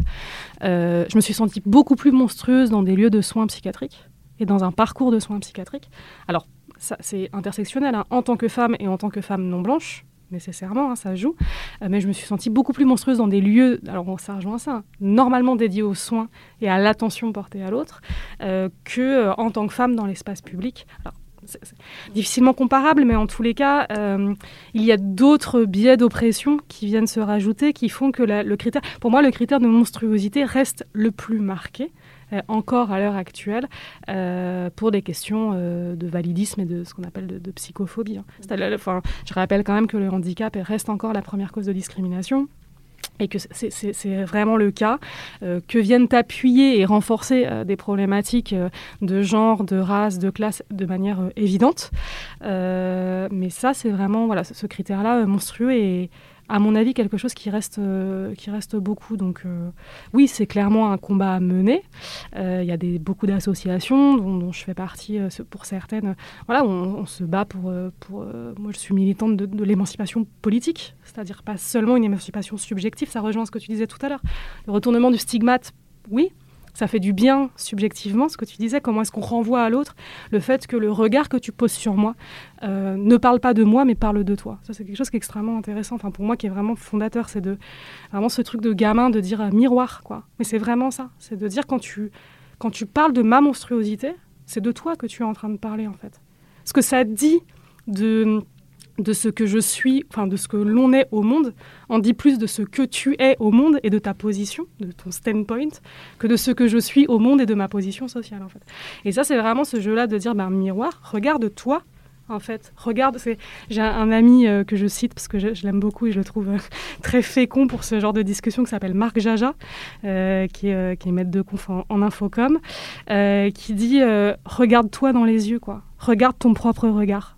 Et c'est, c'est vraiment ça. Je, je pense qu'il y a vraiment en premier lieu cet enjeu-là de dire aux personnes qui nous regardent, regarde ton regard, regarde la façon dont tu me regardes, est-ce que ça dit de toi ? Et viens pas m'embêter en fait avec tes considérations qui en réalité ne me concernent pas. Donc ça, c'est la première chose. Et secondement, le, le, la deuxième strate, donc ça, c'est, c'est subjectif, parce que je dis ça comme si c'était euh, facile. C'est... c'est faisable après quinze ans de psychanalyse. On voilà. On est d'accord. À, au bas mot, au bas mot, hein, on est parti pour un, pour un paquet de temps. Mais, euh, mais c'est, voilà, donc ça, je, je le dis de manière pareille, assez, euh, assez euh, fluide. Et évidemment que c'est éminemment difficile, que c'est un travail sur soi, que ça nécessite une, une connaissance de soi euh, assez poussée, puis de se débarrasser d'un certain nombre de, de traumatismes, s'il y en a, en tout cas de, de névroses, de problèmes, de blocages. Bon, ça, après, c'est un travail subjectif. Mais ça, c'est une première Première strate qui me paraît fondamentale. Pour accéder à la deuxième, en tous les cas, pareil, c'est pas linéaire, ça peut être concomitant ou simultané, euh, qu'est, et c'est ce que je vise, et je sais bien que je ne suis pas la seule du tout, euh, l'émancipation politique, des, ce qu'on appelle les subjectivités subalternes, du coup. C'est-à-dire qu'en tant que sub- qu'individu subalternisé, on s'est construit Euh, avec des, des, des défaillances, en tous les cas ce qui est considéré comme des défaillances, euh, justement euh, psychiques, en tout cas avec des faiblesses, avec des difficultés euh, qui sont caractéristiques et qui sont euh, euh, problématiques, euh, voilà, parfois justement dans la gestion des interactions, dans la gestion du, des relations, dans la gestion du travail, et qui, qui posent problème. En fait, euh, c'est toujours pareil, hein, un problème ne se pose psychiquement que dès lors qu'il génère une souffrance. En fait, si vous vivez bien avec ça, c'est votre problème. Enfin, si, si même dans une position subalterne vous vous sentez pas discriminé ou oppressé, euh, bon, Subjecti- subjectivement, politiquement, ça reste un problème, j'estime. Subjectivement, euh, pourquoi pas ? Donc, c'est toujours le, le premier biais, c'est de dire si ça génère une souffrance, euh, il faut travailler dessus. Il faut, enfin, il faut. En tout cas, il convient de, de penser à faire quelque chose. Et le deuxième point, c'est, c'est vraiment la question euh, politique. C'est-à-dire comment est-ce qu'on sort de justement, donc, comment est-ce qu'on retourne une hégémonie dominante, voilà. mmh. Comment est-ce qu'on on, on, on, justement, on se sert de ces espaces interstitiels pour euh, réengager un rapport de force différents et des dynamiques différentes selon une cartographie qui est la nôtre et qui n'est plus une cartographie dominante et linéaire et clivante et binaire, et cetera, et cetera, euh, dans une perspective d'émancipation politique. Et pour moi, on aura l'émancipation politique quand on arrêtera, et je reprends cet exemple parce qu'il me parle, euh, d'avoir des euh, psychiatres ou euh, des euh, lieux de soins qui nous proposent de nous inclure. C'est, c'est peut-être eux qui devraient, euh, qu'ils devraient inclure. Stuart, peut-être euh... Tout à fait d'accord avec ce que, ce que dit Léna et... Effectivement, ces espaces de soins qui, euh, comme tu le dis, qui nous proposent de nous inclure, l'aller vers, et cetera, ça me met très très mal à l'aise parce qu'ils se sentent extrêmement... Euh, ah, je, je, non, je ne vais pas dire d'horreur. Non, ça me met extrêmement mal à l'aise, mais parce qu'effectivement, souvent, ce sont des espaces de soins, comme tu le dis, qui nous rendent monstrueux. Euh, je sais que dans mon parcours vers la non-binarité, et même auparavant, où j'ai vu pas mal de gens, finalement, pour comprendre, pour avancer, effectivement, l'image qu'on me renvoyait systématiquement, c'était celle du monstre. Donc les soignants m'ont renvoyé euh, l'image du monstre et de la marginalité et de la nécessité du soin pour euh, sortir de ma monstruosité. Euh, Et c'est vrai que plus que jamais, pour moi, les espaces d'imaginaire, euh, les imaginaires, euh, comment dire, la littérature de l'imaginaire, le travail autour des mots, les interstices que proposent euh, des, des, des, des, des, peut-être des tiers-lieux, pour reprendre ton terme, Léna, comme la Volte, euh, ont été extrêmement précieux pour moi, pour garder une conscience de moi-même, pour m'autoriser à être moi-même pleinement euh, au travers de l'expérimentation euh, des corps, des lieux, des mondes euh, et des émotions. Et finalement, tracer ma route, poursuivre ma route jusqu'à euh, finalement converger ou, je ne sais pas, me rejoindre moi-même. Et, et c'est vrai que c'est face à ce genre de, peut-être de, de, de situation, on, on parle beaucoup des marges, on parle beaucoup de la subalternité, effectivement, tu es rejeté quelque part dans, dans, dans les limbes dans, ou, dans, ou dans un, dans un je sais pas, dans, incarcéré dans une définition. Euh, je pense que, pour moi en tout cas, la possibilité de, de projeter et d'être ailleurs via ces littératures-là, ça a été, euh, ça a été extrêmement salvateur. Sinon, je pense que les choses auraient été beaucoup plus compliquées. Est-ce que pour toi, ça prolonge aussi, ou ça a pu prolonger des espaces en non-mixité, dans lesquels, euh, euh, on en parlait aussi un petit peu hier, des espaces euh, communautaires, euh, au sens vraiment de, de, voilà, d'espaces euh, communautaires safe. Euh, est-ce que ça, ça s'est prolongé aussi un peu euh, dans ce que tu viens de décrire dans les littératures de l'imaginaire ? Bah oui, on avait expérimenté ça avec Léna, justement, en deux mille dix-neuf. On avait organisé ce cycle de rencontres, donc prendre soin des possibles, avec le, le Reset.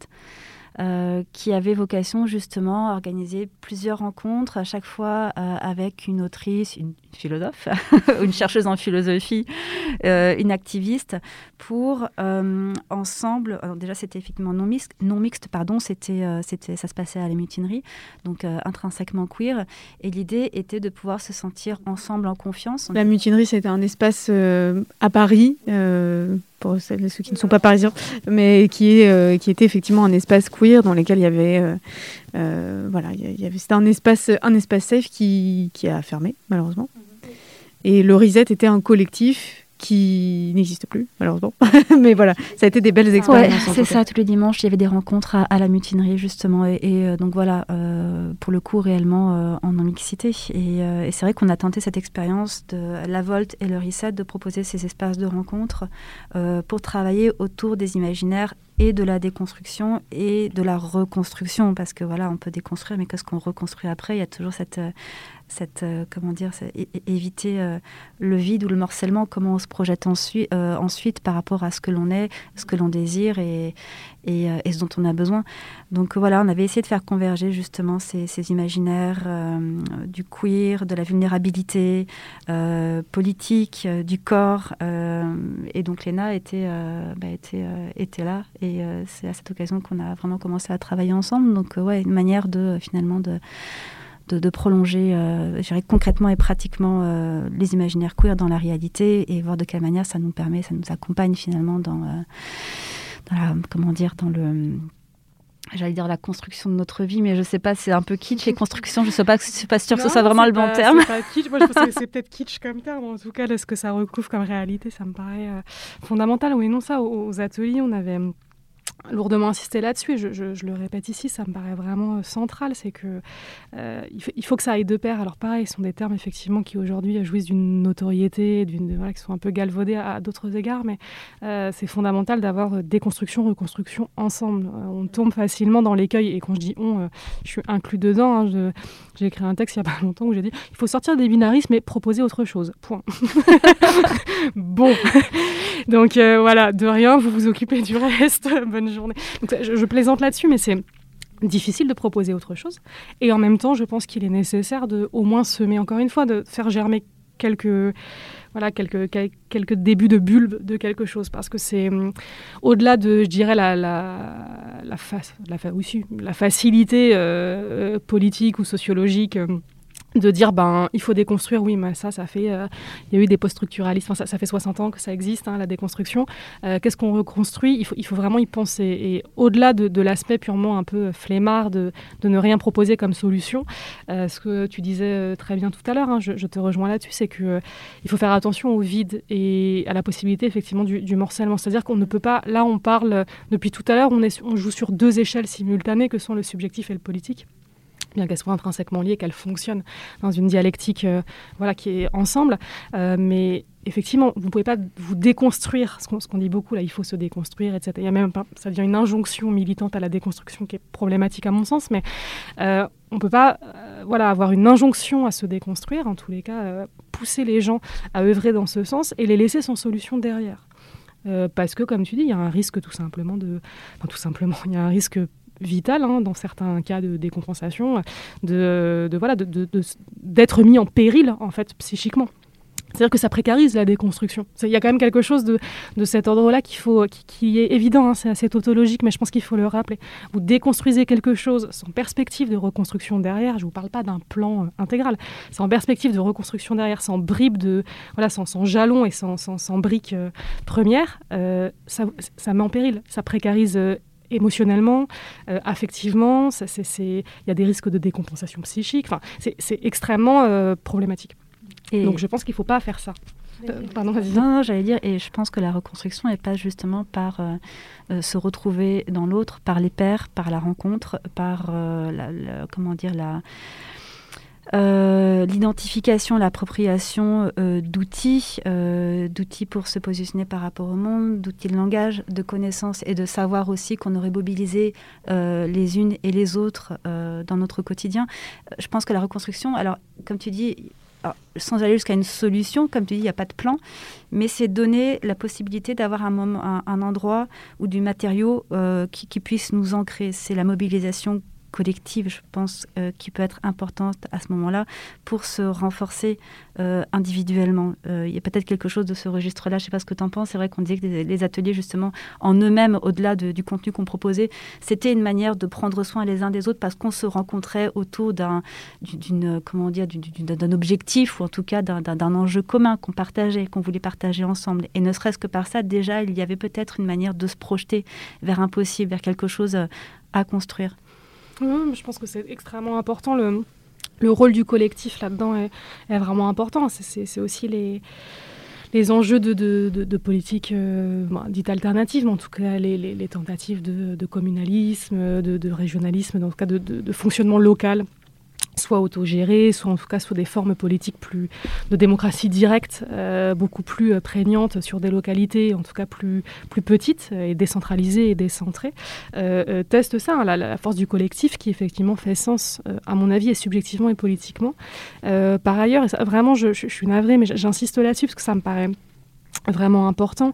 Euh, il y a une, encore une fois cette dimension de la, de la temporalité euh, à laquelle il convient de faire, je, je pense, vraiment attention. C'est que la, la force du collectif, c'est de pouvoir euh, accueillir euh, une parole, un vécu, une expérience qui n'est pas accueillie partout, justement, euh, sans être... Euh, euh, poinçonné du, du, du saut de la monstruosité, donc c'est pouvoir d'être, d'être pouvoir euh, entendu et d'être visible. On, on en rejoint toujours ça, je vous dis, en, en, première, euh, en première instance, par des gens qui ne vont pas vous juger et qui même vont être à même de vous comprendre. Donc euh, ça, c'est vraiment quelque chose de confortable. Par ailleurs, je vous dis, il y a vraiment en ce moment ce truc de, qui, qui me gêne profondément, une espèce d'injonction qui est plutôt militante, hein, d'ailleurs, que, que juste euh, situationnellement subjective, mais de, de l'injonction à la déconstruction. Et, euh, et selon, pareil, toujours une espèce de temporalité qui serait linéaire. C'est-à-dire de dire, bah non, mais c'est simple, tu te déconstruis, t'es une femme, euh, tu vois comment t'as intériorisé la misogynie, euh, t'es une personne euh, racisée, et en fait, tu vois pas le racisme, donc euh, regarde comment, en fait, t'es assimilationniste et comment t'es intégrationniste. Enfin, du coup, il y a quand même ça où on nous enjoint de manière parfois violente, en tout cas, je trouve, euh, médiatiquement, de façon extrêmement frontale, euh, parce que c'est devenu presque quelque chose de, de tendanciel, en tous les cas, euh, de dire, il faut que tu regardes à l'intérieur de toi, non pas le nombril, hein, mais à l'intérieur de toi, jusqu'à quel point euh, tu as intégré et non digéré des informations, en fait, qui te portent préjudice en tant qu'individu. Mais ça, je répète, si on ne fait pas attention à la façon dont on, on, on fait ça, et si on ne, surtout on ne respecte pas sa temporalité. Effectivement, il y a la question du lieu. C'est mieux de, d'y réfléchir avec des personnes concernées dans des espaces safe. Ça, c'est évident. Ça, c'est, à mon avis, c'est évident. Par ailleurs, il faut faire attention. On n'a pas tous la même temporalité. Et ces espaces safe-là ne, euh, ne sont pas exclus des problématiques. En politique, on retrouve ça tout le temps. Hein. C'est le cas des, des, des lieux autogérés, euh, des collectivités euh, communales, et cetera. Euh, ça va être la reproduction à l'intérieur de ces espaces-là des rapports de domination exogènes. Ça, c'est un, un grand classique. Dans les espaces militants, dans les communautés, c'est un grand classique. Les espaces sont safe. C'est toujours un rapport à quelque chose. Les espaces sont safe par rapport à l'extérieur. À l'intérieur de ces espaces safe, ça ne veut pas dire qu'ils ne sont pas potentiellement toxiques à certains endroits.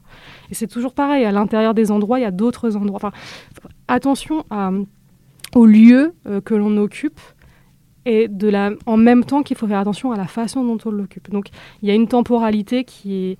Chacun... Il y a des gens qui se déconstruisent hyper vite parce qu'en fait... Euh, Encore une fois, il y a des dimensions intersectionnelles. Hein. Je veux dire, classiste, si en fait, finalement, déjà, c'est, ça, c'est prouvé. Enfin, je veux dire, si vous êtes de... Euh, si vous avez fait des études supérieures, si vous venez d'un milieu qui a été, je sais pas, militant, activiste, si vous avez des parents qui étaient politisés, si vous êtes dans des communes... Si vous fréquentez des communautés, parce qu'il y a ça aussi. Hein. Si jamais de votre vie, vous avez f- croisé une personne lesbienne, en termes de représentation, c'est pas, c'est pas simple. Hein. Enfin, voilà ce que je veux dire. De la même façon, vous avez jamais vu quelqu'un de, de non-blanc. C'est pas... Voilà. C'est, donc, il y a l'accès... Euh, la compréhension, euh, la connaissance, euh, le niveau de, de, d'études, euh, les dispositions aussi euh, comportementales, euh, psychiques, et cetera. Mais, euh, mais tout le monde n'a pas la même temporalité. Donc quelqu'un qui va se déconstruire rapidement en deux mois, parce qu'en fait, euh, abreuvé par des collectifs militants, par des discussions, par des trucs, ça pose pas de problème, et va switcher euh, d'un coup. Et quelqu'un qui euh, a besoin de dix ans, voire d'une vie, en fait, pour... bouger sur un point et qui n'y arrivera jamais, ou alors qui se fera dans une violence euh, psychique absolument inouïe. L'idée, c'est pas non plus de, que la déconstruction détruise ou réduise, euh, réduise en cendres le, la puissance de persévérer dans son être. Enfin, voilà, j'ai atteint mon point Spinoza. Euh, c'est des, vraiment Trop le... bien placé, en fait. Oui, ça faisait déjà un petit moment que j'attendais de pouvoir le placer. Mais c'est vrai, parce que c'est dans la déconstruction, c'est... c'est là où je vais ramener un peu la, la question de, de l'imaginaire aussi, c'est que euh, ne pas avoir accès à d'autres imaginaires qui permettent de, de poser, euh, des, de camper des personnages, de camper des possibles, euh, ça, ça peut être euh, effectivement profondément destructeur. On a posé la question euh, au début sur le fait... Euh, Euh, en, en, en évoquant les imaginaires queer, de savoir, euh, je, je vous adressais cette question, comment, euh, est-ce que les imaginaires queer constituent un espace safe ? Alors, euh, voilà, ce sera, ce sera ma dernière, euh, ma dernière question pour toi peut-être, euh, Stuart. Euh, les imaginaires queer, alors c'est vrai que quand, quand on parle d'imaginaire queer, c'est, c'est vrai que ça, ça peut être assez large. Moi, je pense tout de suite à ces imaginaires, euh, parce que je viens des littératures d'imaginaire écrites par des personnes queer en tout cas. Euh, et, euh, et pour moi, oui, ce sont des, des endroits safe, des endroits où je peux me retrouver, c'est des endroits auxquels je vais revenir, euh, si on reste dans la symbolique ou dans l'objet libre en tout cas, euh, même si c'est des hip-hop. je, je peux y revenir, je peux, euh, je peux y retourner pour, euh, pour retrouver des mots, pour retrouver des expériences, euh, et retrouver des personnes aussi euh, qui peuvent... Euh, ouais, c'est ça, m'accompagner dans, dans la réappropriation de, de ce que je suis et de ma capacité d'agir dans le monde. Euh, ça, ça va être ça, ma, ma perception de la chose. Et c'est effectivement aussi des espaces. Et je pense que, que, que ça bouge de plus en plus au jour d'aujourd'hui. Il n'y a qu'à voir ce qui se passe dans la littérature donc de l'imaginaire, de la science-fiction ou, ou de la fantaisie. Euh, je pense que de plus en plus, euh, ces personnes, euh, ces femmes, ces personnes queer, ces personnes racisées qui, qui écrivent sont entendues. Je ne dirais pas que ce n'est pas du tout nouveau, mais elles sont enfin de plus en plus euh, entendues.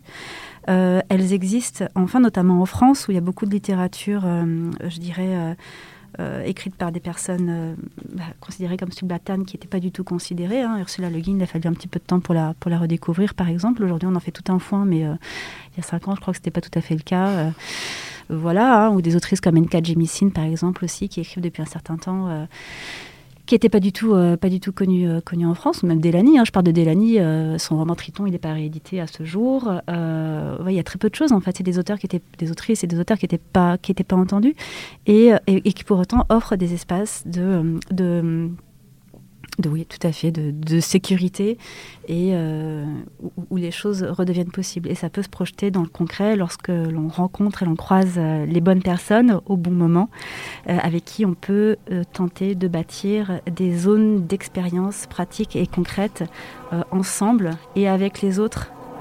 Pour essayer de se projeter de manière un petit peu différente dans le monde. Merci beaucoup à toutes les deux pour cette causerie presque au coin du feu, mais pas complètement, euh, juste dans les studios de Radio Parleur. Euh, on signale la publication de deux ouvrages queer à la rentrée prochaine aux éditions La Volte. Euh, Ce monde est si joli, un ouvrage traduit par Léo Henry et Luvan qu'on a déjà reçu dans cette émission, et puis euh, Melmoth furieux de Sabrina Calvo. Merci à toutes les deux et on se retrouve le mois prochain pour un septième épisode de Volute.